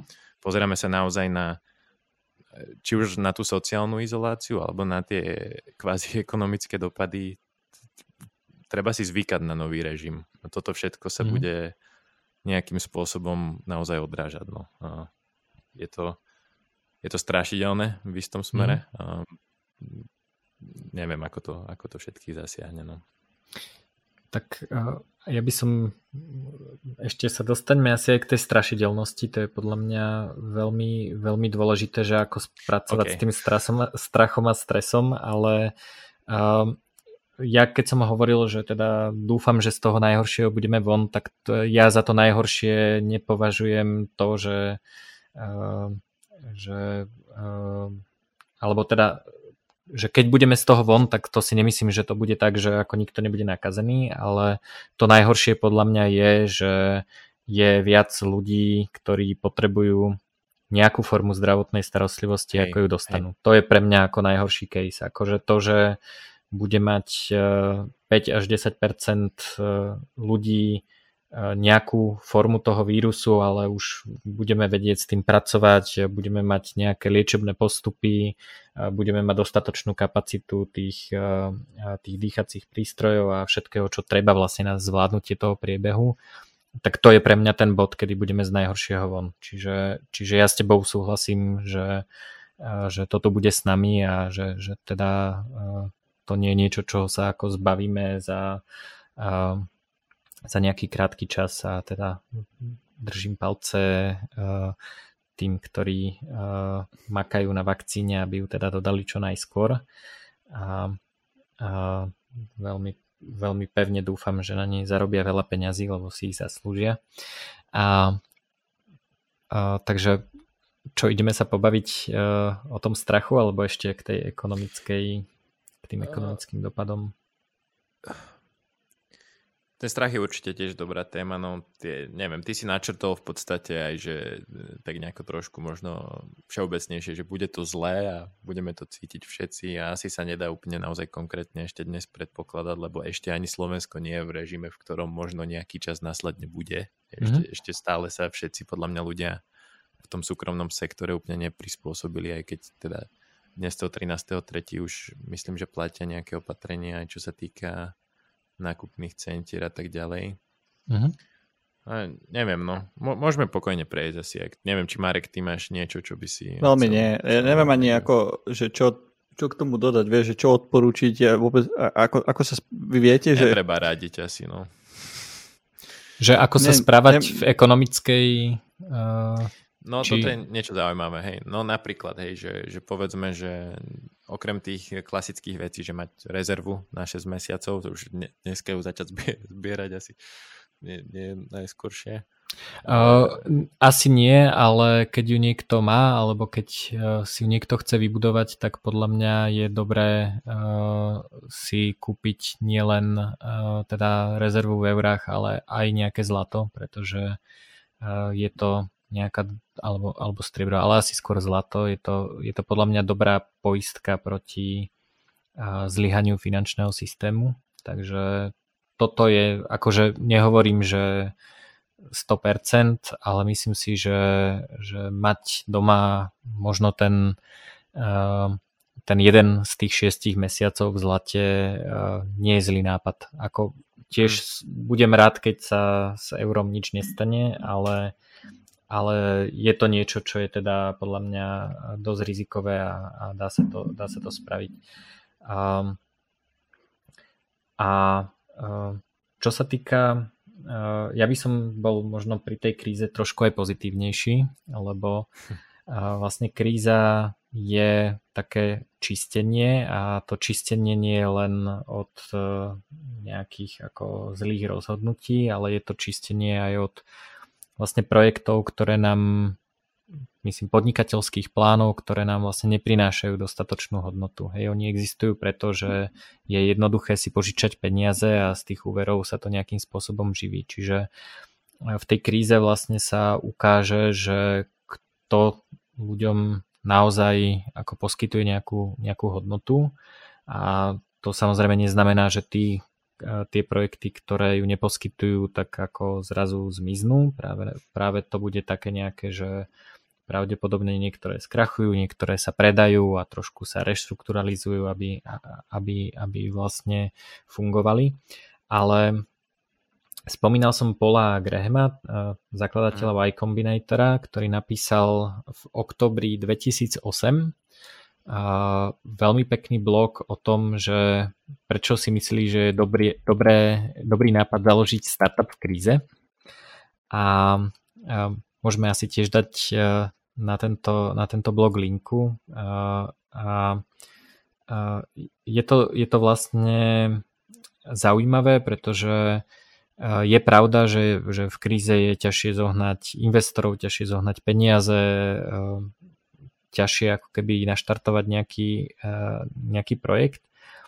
Ale na druhej strane je to dobré, pretože tie projekty, ktoré naozaj eh, vzniknú, tak, eh, tak oni sú akože zvíťazia vo veľkej konkurencii o, o, tie, o tie investičné zdroje. Takže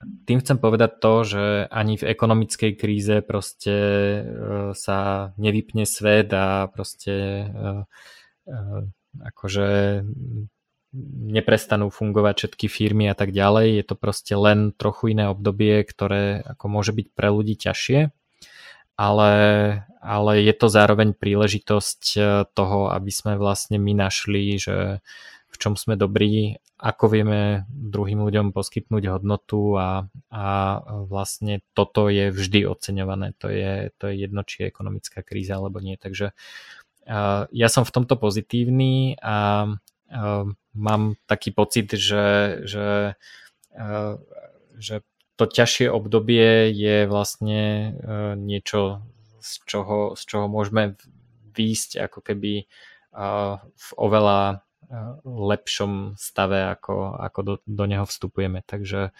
takže myslím si, že teda ako ani kríza nie je len len zlá vec, ale že to je, um, že to je niečo, čo, uh, čo nás niekam posunie. A, a ja, ja teda aj napriek tomu, že tiež ako nemám rád, keď uh, mám málo peňazí, alebo mi je ťažko, alebo proste musím veľa pracovať, alebo niečo, ale, ale myslím si, že to nebude až také hrozné.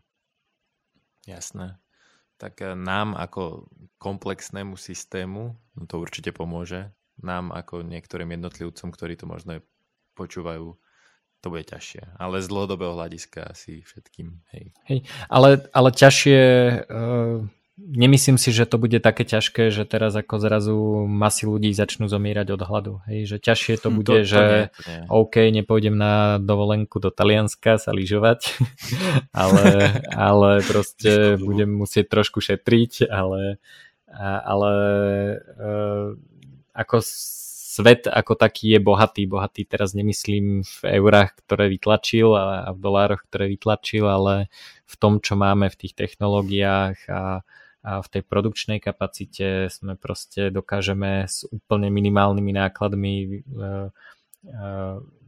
vyprodukovať potraviny, proste sme super efektívni v cestovaní, v prenášaní tovarov a služieb. Takže myslím si, že ako že, že kríza teraz versus kríza, ja neviem, v roku 1300 je niečo úplne iné. Hej, že, že... Ale hovorím to teda preto, aby sa, aby sa ľudia akože nebáli, že, že ako neviem, proste nebudú mať čo jesť a budú rozmýšľať, že ktorému dieťaťu dajú jedlo alebo niečo také. Toto si nemyslím, že sa ako nejako vo veľkom stane, ako v malom sa to deje aj teraz samozrejme. Hej, um, dobre, skočíme teda ku tomu strachu, alebo respektíve, ja som povedal, že to je mhm. strašidelné vtedy. Mm-hmm. Ne, neviem, máte ešte niečo k tomuto? Či... Mm. Ja, ja som povedal, že to je strašidelné, nemyslel som to teda úplne tak, že neviem spať kvôli tomu, ale je to dobrá téma, tak či tak, lebo neviem, ako si to teda ty chcel poňať, Juraj, ja som len uh, dnes som nad tým rozmýšľal, že ja keď nemám nastavené nejaké limity a je niečo tak, tak silný topik alebo tak trending ako momentálne korona, tak je to, že koronavírus celý deň a celú noc, respektíve môj, môj, eh, to, čo čítam a to, čo pozerám, je, že fakt na 100% a zrejme by som nejako v tomto smere uh, mal podniknúť kroky k tomu, aby mi z toho nepreplo o týždeň, lebo ako hovorím, že o, o, o chvíľu, teda nie, že o chvíľu, toto nie je na chvíľu, a, mm. a takto to nepôjde ďalej. O pocit, že ostatní ľudia sa tiež musia začať prispôsobovať, lebo je to taký no, nepríjemný pocit asi v spoločnosti. No mám to veľmi, napríklad... veľmi podobne ako ty. Takže takže bo, bohužiaľ uh, až tak veľa dobrých rád nemám, ako to nesledovať. Uh, mal som pravdu povediac uh, niekoľko dní takého aj dosť vážneho stresu, že som normálne cítil ako v hlave stres, čo teda u mňa je tak zriedkavé, že ma to úplne prekvapilo, že čo sa to deje so mnou. Uh, a, a je to teda hlavne kvôli, kvôli uh, nejakým konkrétnym uh, ľuďom okolo mňa, situáciám, ktorých, na ktorých to môže mať fakt uh, zlý dopad. Takže, um, hmm. takže je to teda uh, je to niečo, čo ako s čím aj ja uh, musím nejakým spôsobom bojovať a do toho to samozrejme tak ako ty študujem, nie úplne deň a noc, sledujem trošku aj iné veci, vzdelávam sa teraz v trošku iných oblastiach aj, ale, ale je to teda niečo, čo je, je tu a, a ta, ako hovoríš, no, tak skoro to asi nepôjde, nepôjde preč, takže čo ja si myslím je, že čo je dobré robiť proti tomu strachu, alebo ešte, ešte možno, že prečo strach je taká, taká dosť e, zvláštna emocia, pretože e, ona e, vlastne do veľkej miery vypína také, také zložitejšie rozmýšľanie. Že to možno, možno viete, že keď sa naozaj bojíte, tak, tak je to také, že, že vás tak zamrazí a, a proste cítite ten strach, ale ako keby nemáte pocit, že, že akýkoľvek nejaký racionálny argument alebo niečo podobné by vás z neho dostalo. Že je to, že je to proste vyslovene taký ten pocit, že, e, že idem po lese a vidím medveďa a teraz ako um, jediné, čo teda viem, že prvé je, že, že ako zamrznem, že strach a a potom ako druhá, druhá reakcia môže byť, že utečiem. To je ten, ten hmm. uh, tak, taký ten, uh, taká tá klasická odpoveď. No ona je, je to teda telesná odpoveď, ona je prírodzená a teda je veľmi užitočná pre nás. Vďaka, vďaka tejto emócii sme vlastne tam, kde sme teraz, aj vďaka nej, že našich všetkých predkov nezožrali tigre a medvede. A takže, takže ona, ona je, je, uh, je podľa mňa um, užitočná, čiže uh, prvé, čo je podľa mňa fajn a, a ako ke, keď to poviem, tak uh, každý povie, že jasné, jasné, ale vlastne nikto to, málo kto to robí. Hej? A to je, že, že naozaj si proste uvedomiť, že sa bojím. A hm? to je, to je uh, uh, ono tým, že, že ten strach je vlastne nepríjemný, uh, tak, uh, tak vlastne väčšina ľudí zareaguje tak, že chce myslieť na niečo iné, alebo chce, ja neviem, ide si niečo čítať, pozrieť si seriál, alebo, alebo uh, alebo proste ako nejako zabaviť ten svoj mozog, aby som nemusel uh, ako zažívať ten nepríjemný pocit, ktorý mám v hlave. Hej? Mm-hmm. Ale mhm. kým kým sa nezmierim s tým, že vlastne sa bojím, tak, e, tak ten strach neodíde. On bude taký, taký podľa mňa e, zatlačený a, a akože stále, stále sa to bude prejavovať na tom, na tom e, na tých reakciách. No a, a potom teda čiže ten dôvod, prečo to treba nejako spracovať je jednak to, že, že on má stále, stále efekt a keď ho, keď ho zatláčam, tak stále vlastne ako mení moje správanie a ten primárny efekt je, že, že vlastne zapína takéto skratkovité rozmýšľanie, skratkovité reakcie a práve vypína takéto komplexné rozmýšľanie. Takže potom sa správame iracionálne. Hej? Hej. A, a to podľa mňa, ako aj veľa ľudí, ktorí, uh, ktorí, o ktorých sme hovorili, že sa správajú tak, že idú na ihrisko alebo niečo také, ja si myslím, že u veľa ľudí to je, e, e, to je aj o tom, že oni keby si pripustili, že to možno nie, nie je dobrý nápad, tak vlastne by ako majú pocit, že dajú príležitosť tomu strachu rozvinúť sa. Samozrejme nie vedomé, ale, ale proste že, že nechcú ako keby dať príležitosť tomu strachu, aby, aby v nich vznikol. Takže mne sa páči na to spracovanie eh, sa mi páči od Tima Ferisa Fear Setting. Eh, je to jeho TED prednáška, nájdete ju, nájdete ju na webe, je aj so slovenskými titulkami. A je to vlastne proces, aký on používa na to, aby sa vysporiadal s nejakým strachom. Trošku nevýhoda je, že, že ten proces je Eh, zameraný na strach z nejakého konkrétneho rozhodnutia, čo veľa ľudí vlastne má eh, ten strach taký neurčitý v tomto prípade, takže ale je, je fajn si pozrieť alebo sa zamyslieť, možno si vypísať, že čoho sa naozaj bojím, že čo sú tie vlastne ako najhoršie scenáre, že čo by sa mohlo stať. Tom sa dá zacykliť, takže neviem, e, treba to striedať asi s tými ostatnými vecami, ale kľudne si to ako prejdite tak, ako je to, ako to teda ten Team Ferris tam presne prezentuje. Ale e, mne teda veľmi pomáhal na ten strach a na ten stres vlastne si uvedomiť, že, že čo už som spravil preto, aby tie zlé scenáre nenastali uvedomiť hmm. si, že čo môžem ešte spraviť na to, aby tie zlé scenáre nenastali a urobiť to. Hej? Hmm. Čiže oveľa menej sa bojím, keď viem, že OK, áno, je tu okolo vírus a mám rodičov a, a proste iných rodinných príslušníkov, na ktorých mi záleží, ale ja viem, že oni si už dávajú pozor, lebo som proste preto urobil všetko. A, a toto je vlastne niečo, čo, čo vlastne dokáže ten strach rozobrať. Hej. Keď ho príjmem, áno, bojím sa, potom si poviem OK, ale vlastne som už urobil všetko, čo, čo som mal spraviť a vlastne tým predchádzam tým najhorším scenárom a tie najhoršie scenáre uh, nie všetky sú vlastne až také zlé, že dokážem aj tie prijať.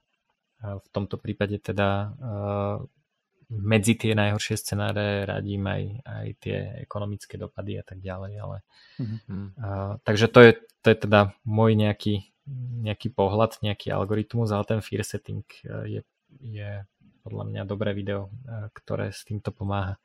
A vy to ako riešite? Marek, ak, ak to máte, teda taký, takéto stavy. Ja neviem, či som zatiaľ úplne, neviem, počkaj. Pre, no, musím si to premyslieť. Dobre, ja, ja teda poviem za seba. Ja si myslím, že momentálne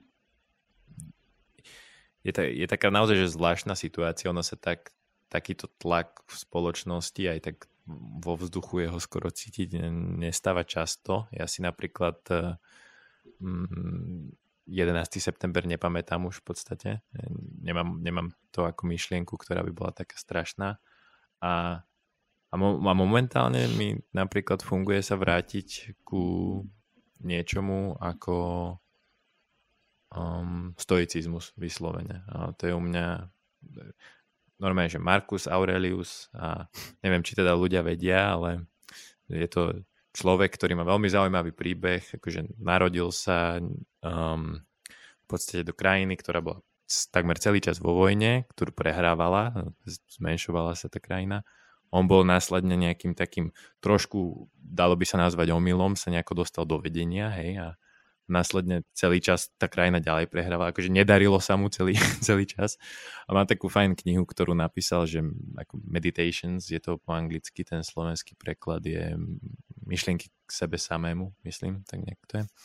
No a, a v podstate tam je také, že nepomáha fakt tie veci, takže prijať, nie je to neviem, aký, akým, ako vní, vy vnímate ten stoicizmus teda, ale u mňa to je na 100% fungujúce, jednoducho, že taká tá základná nejaká formulka je, že ak mám nejakú emóciu, ako napríklad strach a že neviem, je toto v mojej kontrole, že áno, nie, OK. Že ak je to áno, tak viem to nejako zmeniť, teda áno, dobre, idem to urobiť. Viem urobiť to najviac preto, tak keď to urobím, potom stále ti, si môžeš sa vrácať v tom eh, rozhodujúcom strome k tomu, že viem ešte niečo urobiť, nie. No tak potom už môžem len to prijať jednoducho. Tam, tam je nejaké tak, také totálne uh, prijatie z mojej strany a myslím si, že taká nejaká teraz je aj taký dobrý čas, vieš, že všetci musia sedieť doma, musia byť mm-hmm. v izolácii. Filozofia uh, a konkrétne, konkrétne ľudí, ktorí fakt, že mali nejaký ťažký život alebo maj, maj, majú skúsenosti s tým, ako, ako príjmať veci, to, to mi príde ako fajn. Aj na ten strach, aj na to, na to, že sa všetky veci nevyvíjajú takým úplne smerom, akým by sme chceli pre mňa. No a druhá vec teda, to už je také, čo asi veľa ľudí tiež hovorí, že to robí a nie každý to robí, to je meditácia. Je to, to je niečo, čo o, dokáže momentálne vyčistiť hlavu asi a to mimochodom používam aj ja, akurát som sa potešil, lebo, uh, lebo uh, som dosiahol cieľ, že už 20 dní meditujem každý deň. takže, Pekne. Takže mal som, teda, mal som to trošku prerušené, ale teraz som sa k tomu zase vrátil a nie vlastne ani kvôli tomuto, to som vlastne pred 20 dňami som ešte netušil o strese, ale je to super. Niekedy je to ťažké, že aj v tom, tom ako vystresovanom stave uh, sa k tomu nejako dostať, ale, uh, ale odporúčam určite. Hm.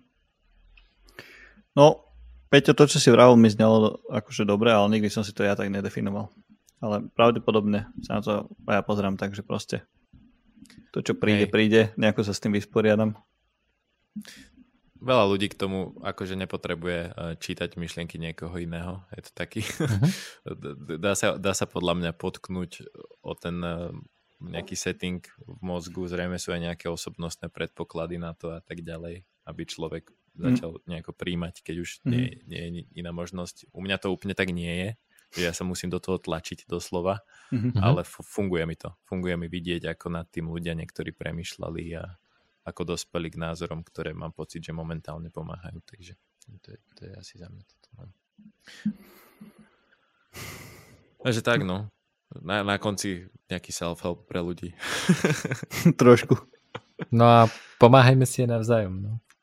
Áno, áno. A ináč ešte som sa prepať, že ja som ti nechcel skočiť do reči a teraz sa vrátim dosť dozadu, ale ty si hovoril o tom, ty si vyzdvihoval tie konkrétne spoločnosti, ktoré vieš, že sa rozhodli podľa teba správne, akože mali správnu reakciu na, na, na to, čo sa deje. Ja by som chcel teda vyzvihnúť aj všetkých, všetky tie, ktoré nepoznáme a dali home office svojim zamestnancom, prípadne zavreli na nejaký čas aj cez to, že budú mať nejaký, nejakú stratu možno. A teda ak to náhodou ešte niekto neurobil, tak nedá teda všetkým, ktorým môže home office a, a skrátil svoj pobyt na verejnosti na úplné minimum asi. Hej, toto je, toto je pre mňa tiež inak jedna vec, ktorú som chcel povedať a dobre, že si to pripomenul a to je kvôli takej niekedy aj tej firemnej politike, ale aj inej politike a medziludským vzťahom a neviem kvôli čomu sú dnes ľudia, ktorí môžu pracovať z domu a nepracujú. A myslím si, že práve teraz celkom dobrý čas pohádať sa so šéfom. E, hovorím to len preto, lebo také rozhodnutie, že oponovať a hovoriť, že odvolávať sa na odborníkov a, a nemusí vždy vypaliť dobre. Ja chápem, že sa možno, že ľudia boja, možno, že to je trochu také um, arogantné možno z mojej strany hovoriť, že čo by ľudia mali robiť, ale ja, ja to vnímam ako, ako fajn čas na to uh, uh, skúsiť spraviť niečo lepšie, lebo niekedy tí ľudia naozaj počúvajú a môže sa stať, že niekomu, keď ste 25. človek, čo povie tomu nadriadenému, že proste však môžu tí ľudia robiť z domu, tak nech robia z domu, tak niečo sa možno, že môže zlomiť. No. A niektorí, ktorý, ktorým to nezafunguje, tak uh, možno môžu toho svojho šéfa vyhodiť. Ko- konkrétne tak teda, že odídu oni, ale, ale aj šéf sa dá vyhodiť, hej, to, to aby, ste, aby ľudia vedeli, že to už, to už potom Sorry. Hej. ak, ak nejde ten home office, tak možno nejaká reštrukturalizácia tej práce, vieš, že dva dni budem robiť 12 hodín, stredne nebudem robiť nič a vieš, pôjdem menej autobusom a také proste to je, to, je mhm. to, čo som aj ja hovoril ľuďom, že proste prosím, zamyslite sa všetci nad tým, všetci poznáte tú svoju prácu najlepšie, ako môžem pracovať tak, aby som obmedzil pohyb po vonku a kontakt s ostatnými, lebo nie každý to tak má nastavené automaticky, to je to, čo, o čom si hovoril Juraj, že zistuješ, ako vieš byť efektívnejší v podstate momentálne a myslím si, že veľa hmm. ľudí, keď sa zamyslí, tak možno z tohto naozaj bude aj niečo pozitívne z toho celého, hmm. že odídeme s nejakými lepšími procesami v tých... A už, už nie sme v stave, kedy keď prídeš s týmto za zamestnávateľom, tak ti povie, že že si paranoidný, vieš, akože hej, hej, to bolo možno 3 týždne dozadu, keď si prišiel s home officeom, tak si bol ten paranoidný, vieš, nikto nechce mm-hmm. byť mhm. ten prvý. Ináč preto aj kvitujem tie firmy, ktoré sa prvé rozhodli, že, že ideme do toho, vieš, že to je obdivuhodné a všetko čestia. Hej. To je asi Dobre. všetko z mojej strany k tomuto. Dobre, super. Tak čo? Končíme? To. Končíme. Ďakujem pekne. Okay. A ja ďakujem veľmi pekne. Super, že si našiel čas a sme radi teda a dúfajme, že nejakých ľudí to možno či už zabaví, alebo informuje, alebo povzbudí v tejto, v tejto dobe a netreba vešať hlavu asi úplne. Jasné. Tak uh, dávajte si pozor a buďte zdraví. čaute. Dobre, čaute. A teraz už tie slúbené predpovede. Začnem tou pesimistickou, pretože dúfam, že skončíme optimisticky. Tak tá pesimistická je, že budeme mať pár veľmi ťažkých mesiacov. Ja osobne si nemyslím, že to budú týždne. Myslím si, že je dosť možné, že to bude trvať niekoľko mesiacov, kedy bude extrémna záťaž na zdravotný systém, na nemocnice, na jednotky intenzívnej starostlivosti, na zdravotníckú techniku a myslím si, že tak ako sme sa bavili v podcaste vírus bude endemický, to znamená, že sa ho tak ľahko nezbavíme a bude s nami stále um, tak ako chrípka, ktorá sa vracia každý rok, keď je chrípková sezóna. Um, čo sa bude prispôsobovať a zlepšovať budú pravdepodobne spôsoby liečby a spôsoby testovania. Myslím si, že obidve budú mať e, obrovský pozitívny efekt na, e, na ten, na ten uh, jednak na, na prevenciu, na skorú liečbu. To znamená, že ak človek ešte nemá symptómy ale už vie o tom, že je nakazený, tak nejaká, nejaká liečba, ktorá, ktorá by mohla vôbec predísť vzniku týchto symptómov, myslím si, že je dosť možné, že po niekoľkých mesiacoch niekto príde s takýmto testom a bude to tak bežné, ako keď si diabetici pichajú do prsta, aby zistili, a koľko majú glukózy. Takže je možné, že sa bude diať niečo takéto, pravdepodobne to asi bude skôr nejaký výter alebo niečo podobné, ale ak sa budeme môcť doma testovať, tak to bude podľa mňa oveľa lepšie ako prípad, kedy budeme musieť kvôli tomu testovaniu niekam chodiť a tých testov nie je dosť a tak. Takže toto všetko dúfam postupne prispieje k zníženiu toho náporu na ten zdravotný systém, ale vírusu ako takého sa nezbavíme. Myslím, že o taký 1 až 2 roky by mohla prísť vakcína. Otázka je, že keď získame takú skupinovú imunitu vďaka vakcíne, či ten vírus nebude mutovať, teda či sa nezačne šíriť zmutovaná verzia, ktorá je imúnna voči tejto vakcíne, to samozrejme nikto nevie. A myslím si, že to bude mať aspoň najbližšie roky dosť veľký dopad na náš život a budeme ho musieť trošku preorganizovať. A to samozrejme nie je pre nikoho príjemné, ale ako som hovoril, aj e, krízy a preorganizovanie má aj svoje benefity.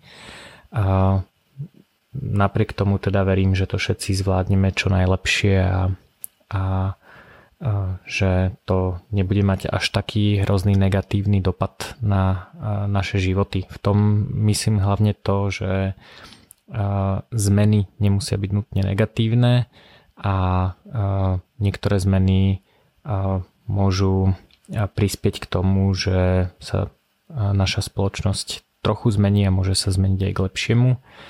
To samozrejme nehovorím, že zmeny v zmysle zvýšeného utrpenia z nejakých zdravotných ťažkostí by som vítal, to, to každopádne nie, ale tie ostatné zmeny, ktoré nastanú, sú zmeny a teda musíme sa im prispôsobiť, či sa nám to páči alebo nie a, a v tomto prípade to pravdepodobne niekam našu spoločnosť posunie aj na nás, aby to niekam bolo dobrým smerom. A ďalšia a, predikcia, ktorú mám, je optimistickejšia. A ak sa ukáže, že sa tomuto vírusu nedarí až tak v teplom prostredí môže opadnúť ten nápor možno v máji, v júni, keď bude teplejšie a budeme mať viac vitamínu D a možno, možno sa tá nákaza bude šíriť výrazne pomalšie aj vďaka zmene počasia.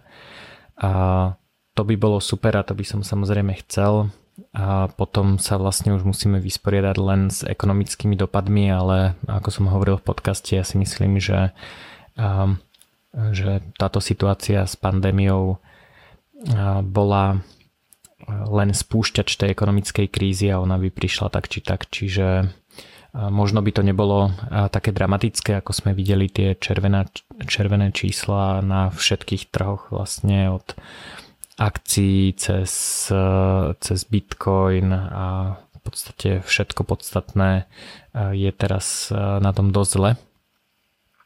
Ale um, kríza práve, finančná kríza má podľa mňa práve takýto aj pozitívny očistný efekt a myslím si, že je veľký rozdiel eh, medzi krízou teraz a dajme tomu pred 100 rokmi, že, um, že teraz tá kríza nie je až o takom veľkom ľudskom utrpení, ako skôr o nejakom racionálnejšom prerozdelení zdrojov. Ale samozrejme aj nejaké ľudské utrpenie tam bude. Asi sa tomu nevyhneme, vyzerá, že tá kríza už začala. Ale to je teda ten optimistický scenár, takže v tomto scenári sa nám všetci budú smiať, že sme panikárili, aspoň teda mne, na čo sa veľmi teším a dúfam, že sa to stane. A, a to je teda veľmi pozitívny výsledok a tým pádom vlastne od maja budeme mať pekné leto, nejak prežijeme ďalšiu finančnú krízu. Mnohí z eh, poslucháčov prežili už finančnú krízu v roku 2008.